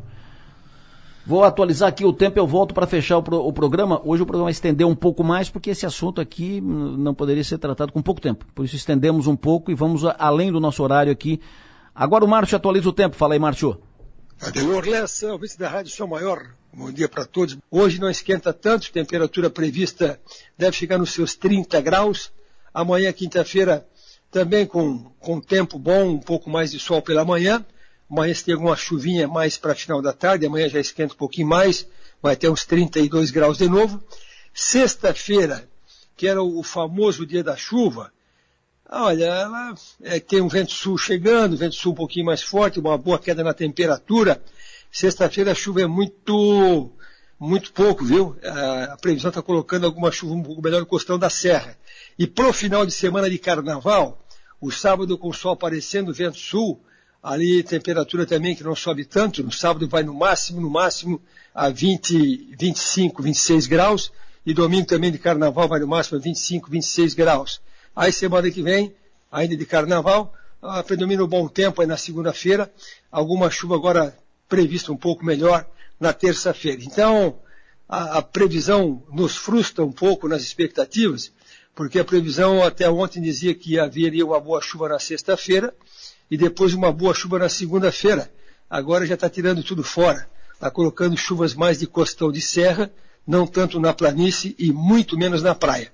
Para quem passa o final de semana na praia, saiba que vai ter esse vento sul aí um pouco mais frequente é, no sábado, um vento sul um pouco mais veloz, lua nova, o I, com isso o mar cresce um pouco, então vamos ter aí uma certa ressaca na praia sábado principalmente, domingo também o mar de praia cheia aqui na região. E para quem vai no carnaval, ali para litoral norte do estado, capital do estado, a previsão melhorou bastante, viu? Tirou muito da chuva que tinha, então o litoral catarinense como um todo vai ter um carnaval com tempo razoável. Adelor Lessa. Previsão do tempo. Oferecimento. Eltarquim. Gastronomia e lazer em uma experiência envolvendo fogo e natureza. E linha de eletros Tramontina. É na Via Inox, Avenida Centenário, dois mil quinhentos e cinco. Olha, falando em Eltarquim, eu estou aqui com o doutor, uh, essas duas autoridades muito conhecidas, o doutor Agenor Taufenbach, que é o advogado especialista em gestão financeira e empresarial, administrador judicial da Criciúma Construções. Doutor Taufenbach, sempre bom recebê-lo. Bom dia, Delor, bom dia seus ouvintes. Prazer estar aqui. Estou aqui com o Zanone Elias, gestor da recuperação judicial, gestor judicial da recuperação judicial da Criciúma Construções. Zanone, muito bom dia. Bom dia, Delor, e bom dia a todos os seus ouvintes também. Prazer te receber. Como é que está o processo da Criciúma Construções? Você sabe como é que está? Levantou a recuperação judicial? Não levantou? Como é que está? É, eles estão aqui para isso. Você tem interesse nesse assunto? Tem algum imóvel, tem algum... Uh, na, na Criciúma Construções, eles estão aqui para clarear isso. Mas antes... Quero dar dica para vocês, Taufenbach, Zanone e ao nosso público. O restaurante Eltarquim, Parrilha Argentina, é o restaurante do Joster. Já é sucesso nas noites de Criciúma e agora traz mais sabor também para o seu almoço no dia a dia. Aberto de segunda a sexta, das onze e meia às doze e meia da tarde. Um almoço executivo de seis opções de pratos, para você ter uma experiência gastronômica especial. Restaurante Eltarquim está sempre pronto, esperando por você. Localizado na rua Henrique Lage setecentos e oitenta e três, centro de Criciúma. Eu... Vou lá de vez em quando e esse prato executivo é alto padrão. Não é aquele pratinho curtinho, rapidinho e tal, que, vou, que você sai, da, sai dali com fome, louco para passar na, na lanchonete e comer mais um pastel. Não, é alto nível. Alto nível como é o padrão do Eltarquim. Está anotado. Está anotado. Anota. Como é que está o processo? É, inclusive, é, eu, eu trouxe vocês a partir da, da mensagem que eu recebi desta senhora. Adelor Lessa, boa tarde. Mas eu queria te perguntar se a Criciúma Construção está em processo de recuperação ainda. Porque a gente tem uns apartamentos com ela, a gente ganhou a questão agora na justiça, mas a advogada disse que ela está ainda em questão de recuperação, essas coisas. Nós não vamos receber o que nós esperava, não tem? Será que ela ainda está nesse processo ou ela já saiu? Esse negócio de recuperação judicial. E aí, doutor? Vamos lá. Eu vou fazer primeiro a parte jurídica e vou pedir para o Zanone depois expor a parte de gestão e números financeiros. Ótimo. Ótimo. A recuperação da, da Criciúma começou em fevereiro de dois mil e quinze, para depois, é, mais ao final do, do ano, em dezembro de quinze, se incorporar ela a C I S E S Incorporadora, a C I S E S Construções e a R C F. Essas quatro empresas aí, em três processos de recuperação judicial, tinham noventa e dois, noventa e quatro empreendimentos diversos, entre loteamentos, é, casas geminadas e empreendimentos verticais como edifícios. A empresa, os três processos andaram juntos, a empresa entrou em recuperação judicial após a aprovação do plano pelos credores em dezembro de dezesseis e em doze de dois mil e dezenove, especificamente entre dez e treze de dois mil e dezenove, de, feve- de dezembro de dois mil e dezenove, o processo de recuperação judicial foi encerrado. E a ligação ainda do Zanone remanesceu, porque o juiz que sentenciou disse que o Zanone e eu deveríamos ficar ligados ao processo para resolver algumas questões pendentes. Bom, na forma do que está na lei, eu não sei, vamos depois tentar pontuar o caso da, da ouvinte, é, todas as obrigações que se vencem após dois mil e dezenove devem ser cumpridas pela empresa, especialmente de casos que ocorreram até a data da recuperação, ou seja, de todos os fatos, de todos os débitos, de todas as questões que antecederam o ano de dois mil e quinze, devem ser cumpridas na forma que o plano de recuperação judicial determinou. Nós temos aí nesse pacote credores trabalhistas, temos credores de empreendimentos é, horizontais, temos fornecedores de tijolo, de cimento, de ferro, temos toda essa sorte de, de, de, de, de credores interessados do recebimento. Em paralelo a isso, acho que agora o Zanoni já vai poder é, detalhar, é, nós temos ações paralelas, como deve ser o dessa senhora, que discutem, as, é, às vezes de maneira... É, adicional ao direito, é, por advogados entenderem por ter um direito adicional ao que está é, previsto no plano, discutiram questões de indenizações, discutiram questões de rescisões contratuais, por entender que o plano não os satisfazia, ou seja, são entendimentos diversos, de, de advogados diversos e de, de juízes, às vezes distintos também. E agora essas ações estão chegando ao fim, me parece ser o caso desta senhora, e chega a hora de pagamento. Então, esses credores devem, se for o caso, se submeter ao que está escrito na recuperação judicial. É, esse é o momento... Está escrito, dependendo do caso, que a empresa tem aqueles oitenta por cento de, de, de deságio para pagar em vinte anos. E a empresa tem que se apresentar a Criciúma Construções para o pagamento. Até dois mil e dezenove, eu estava ligado a essa fiscalização e apresentava os relatórios. Embora nós não estejamos mais na, na, na, nessa condição, porque os, o, o meu caso especificamente, o Tribunal de Justiça determinou que eu manifestasse exclusivamente em ações, que ainda, em empreendimentos ainda não resolvidos, ou seja, aqueles que já se resolveram, eu estou exonerado. Mas nós continuamos, obviamente, né, Delor, nós não podemos nos é, simplesmente virar as costas do ponto de vista social. Então, todos que ligam lá para o escritório ainda pedindo informações da Criciúma Construções, nós passamos, às vezes, Puta, questões deixa, de processo e outras deixa coisas. Deixa eu ver se eu, se eu entendi. Sou leigo nisso, evidentemente, claro. Não tenho os, os conhecimentos técnico-jurídicos, mas vamos, vamos ver se eu entendi. Uh, nunca, o cidadão tem um crédito de cem mil reais, certo? Pagou certo. cem mil reais e não recebeu o imóvel, o terreno, o lote, o apartamento, a casa e tal. Não recebeu. Então, ele... Até agora não resolveu, não, não tem sua solução. Então, ele vai, ele vai receber vinte mil reais em vinte anos, é isso? Exato. É isso? É isso aí. Se ele fez a opção de não concluir a obra ou aderir ao condomínio perfeito, construtivo. Perfeito, ou seja, perfeito. Ele tem a opção de dizer, não, eu vou continuar. Na... Ou, ou se no prédio dele não foi feito o condomínio, não é, foi feito... Porque, é isso. Porque, assim, okay. nós, nós falávamos ali, a, a, antes aqui fizemos um bate-papo com o Arthur, e que, infelizmente, a, o plano de recuperação judicial oferece uma régua que não é satisfatória a todos. Uma coisa é aplicar essa medida para um empreendimento que já tem oitenta por cento, noventa por cento construído. Claro. Outra coisa é quem tem que desembolsar para um empreendimento que só tem dez por cento concluído. Ou que não saiu do chão. Ou que não saiu do chão, okay. Ou que sequer foi feito. Então, são, infelizmente, o plano não oferece uma solução equânime para cada caso. E por isso que a gente tem essas distorções. Zanoni. Então, como muito bem o Agenor pontuou, né, a recuperação da, da Criciúma Construções, de fato, ela foi, e é ainda um pouco traumática, é, porque os credores acabam sendo adquirentes, né? Diferente de uma empresa normal, onde os credores são, são fornecedores, né? Na Criciúma Construções teve um impacto social muito grande, porque os credores são adquirentes, né?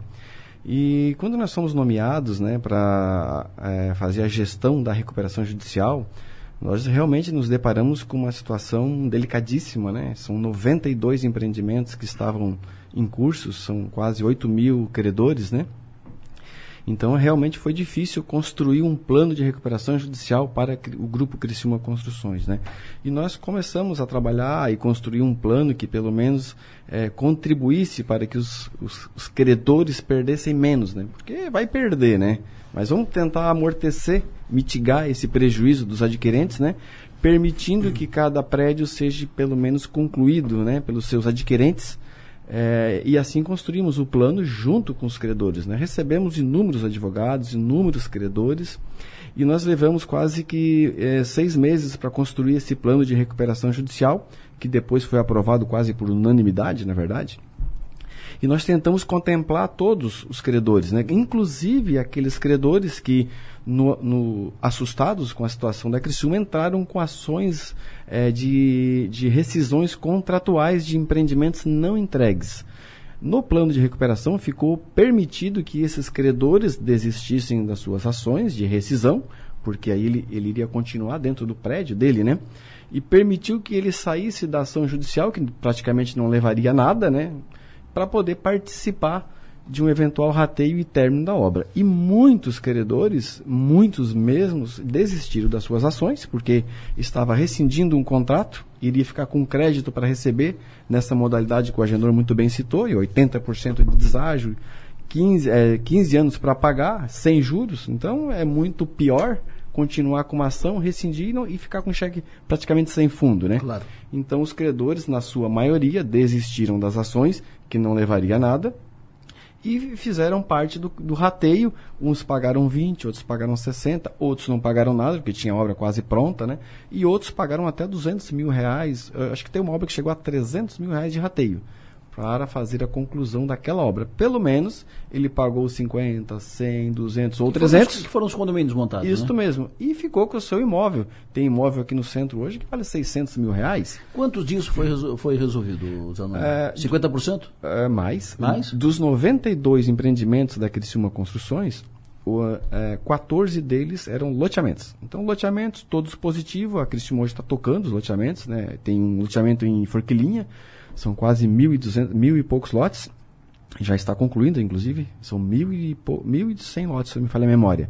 Outro em Morro da Fumaça, na linha Batista, Terra Nova, né? Vai começar agora, são mais seiscentos e cinquenta lotes. Tem mais outro em Forquilinha com seiscentos e cinquenta também, que está sendo é, regularizada a questão ambiental. Então, quatorze loteamentos vai ser executados, são loteamentos positivos, Com, com a sua regularização ambiental no registral, todo, né? No todo ficou era, setenta, era noventa e dois. noventa e dois. Menos quatorze ficou setenta e oito. setenta e oito. Nós resolvemos em torno de quase cinquenta empreendimentos desses setenta e oito. Então, com repasse, com a conclusão e com a regularização deles, né? Tem alguns ainda que ficaram ainda carentes de resolução, são empreendimentos um pouco mais difíceis, né? Aqueles que, nem, que não saíram no chão. Nós estamos tentando repassar o terreno para que os adquirentes possam, É, conforme o plano, né, satisfazer com a venda do terreno os seus créditos, né? E tem alguns, dois, três empreendimentos que realmente vai ser muito difícil a resolução, e aí esses credores vão se submeter àquela, àquele deságio todo. Aquela já regra, são, né? Credores quirografários, hum. porém, como não vai ter o objeto para eles, para pagar eles, que seria o terreno e as ascensões, eles vão continuar na classe quirografária, como já estão, e receber o seu valor com deságio de eh, oitenta por cento e ah. quinze anos para pagar. O ouvinte aqui, eh, o João, tem celular final oitenta e quatro, se aquele, sobre Criciúma Construções, se a construtora não está pagando os valores definidos no plano de recuperação judicial, o que fazer? Vamos lá, é, isso não procede. Nós temos hoje cem por cento de adimplência com os nossos débitos da recuperação judicial, e não só da recuperação judicial, do dia a dia da empresa. Nós não temos nenhuma pendência financeira com ninguém. Todo o plano de recuperação judicial está cumprido na íntegra. Aqueles créditos daqueles credores, os valores que o credor não se apresentou na empresa, não cumpriu os pré-requisitos, que é apresentar os dados bancários, o titular do crédito, esses não, não vão ser pagos até que não se regularize essa situação. Aqueles que se apresentaram na empresa, munido dos documentos conforme o plano, esses estão cem por cento adimplentes. É, Delor, em relação a isso, e quando eu falei ali que, embora desde dois mil e dezenove exonerado, do ponto de vista social, a gente sabe que o processo anda e nós continuamos fornecendo todas as informações necessárias. E no complemento disso, quem não, é, não recebeu após a recuperação, como disse o ouvinte, recentemente eu atendi um, um, um conhecido, disse, olha, meu irmão tem um, prédio, um, um crédito lá na Criciúma, ele não está recebendo, já está há dois anos, o advogado disse que a Criciúma está se negando a pagar. Eu disse, olha, até onde eu tenho conhecimento, não houve inadimplemento. O que, que aconteceu? O advogado, de fato, venceu a ação e ele insistia em prosseguir com a cobrança do valor lá dentro do judiciário. E, o, e, a, e a, essa cobrança é feita diretamente pela empresa. A ação dele tende a ser extinta, porque ela vai reconhecer que é devido, vai reconhecer que tem que se submeter ao plano e vai reconhecer que primeiro a empresa tem que se negar a pagar administrativamente, ou seja, lá tem os, os endereços de e-mail. Então, quando as pessoas ligam lá, eu já tenho um, um, um briefzinho lá para mandar, ó, se o caso é esse, então que liga nesse telefone, manda a conta para esse e-mail, se eles não responderem em tantos dias, tu faz esse procedimento, e se eles não responderem assim, tu pode executar e buscá-los na justiça.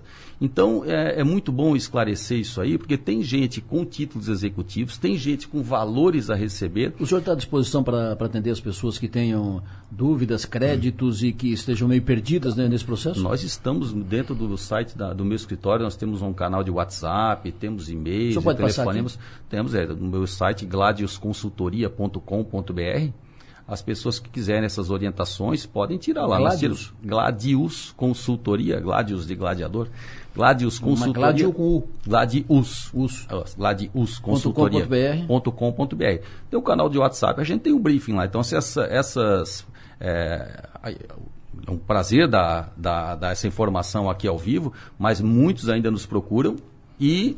A primeira coisa que nós fazemos é remeter para a empresa. O Zanoni também pode, é, faço questão que o Zanoni também disponibilize, porque o que essa empresa, o que esse credor vai buscar comigo é o endereço do Zanoni, o endereço da Criciúma Construções, na verdade. É. Então, é, com quem ele vai tratar é o Zanoni. É o Zanoni, então a, às vezes qual falta é o papel essa de um comunicação de, nesse processo. Eu faço porque a... vocês dois são nomeados pela justiça. Sim, sim, nós somos. Estão, estão no processo nomeados pela, pela, pela, escolhidos e nomeados pela, pela justiça. Pelo juiz, é. Sim, o Agenor é o administrador judicial. É nomeado pelo juiz e tu é eleito pelos credores, né? Nomeado foi, foi mas também pelo... nomeado pelo juiz. No... Embora... Mas eleito pelos credores, nomeado pelo juiz. Sim, exatamente. É, após, a, após a eleição dos credores, ele assume um cargo de auxiliar claro, do juiz, assim do juiz. Como eu.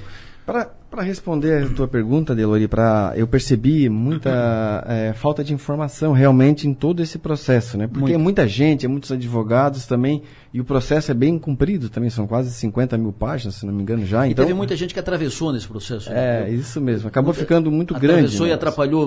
Uma... É, ficou emaranhado que estava... Acredito que sem intenção, mas muita gente sim. atravessou e... Que, que infelizmente, Delori, até rodando é, na é, pista. Algo, é algo comum em processos de recuperação é. e de falência. Às vezes o advogado, na melhor das intenções, é, isso, isso. Ele, é só que ele não, se, ele não se dá conta que não é um processo de um autor e um réu, é, autor, é um processo de um devedor, às vezes com mil, dois mil, três mil, quatro mil, cinco mil credores, como é o caso. Como é o caso aqui. Aí isso. Imagina se tiver que atender todo mundo. Então, para responder a tua pergunta e poder facilitar e, e cumprir o papel da, da entrevista, a Criciúma Construções, ela está... É, ela mudou de endereço, hoje ela está próximo do campo do Criciúma, né? É... entre o supermercado Altoff e o campo do Criciúma, aquela rua paralela que desemboca ali numa padaria na esquina ali, ela está ali próxima, é, atende todos, né? E qualquer credor, ele pode se dirigir a Criciúma Construções ou pode ligar é, para os advogados. Rua Melvin Jones. Para, hã? Rua Melvin Jones. Isso mesmo. Então, ele pode se, adquirir, se dirigir até a Criciúma, ele vai ser atendido por mim ou pela equipe de advogados ou pela equipe financeira lá.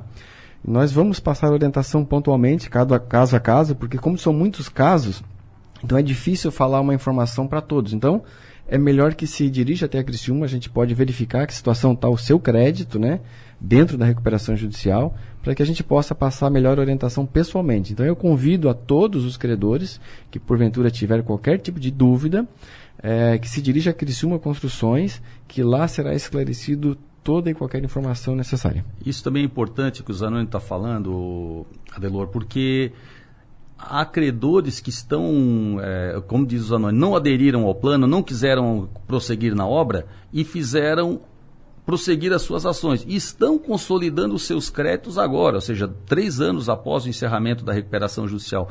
E isso leva realmente à, à dificuldade. Às vezes o, o advogado que está tá atuando já nem lembra mais da, da recuperação judicial, não, não participou da, da, do processo lá na frente. E também porque são diferentes tipos de credores para diferentes classes, ou seja, o plano é amplo. Então, cada caso merece ser analisado com, com, com, com individualidade mesmo. Perfeito, olha, foi um prazer recebê-los aqui, vocês sempre disponíveis, e há que se registrar, vocês sempre disponíveis, sempre, sempre à, à disposição para esclarecer a, as pessoas, isso é muito importante ne, ne, nesse processo.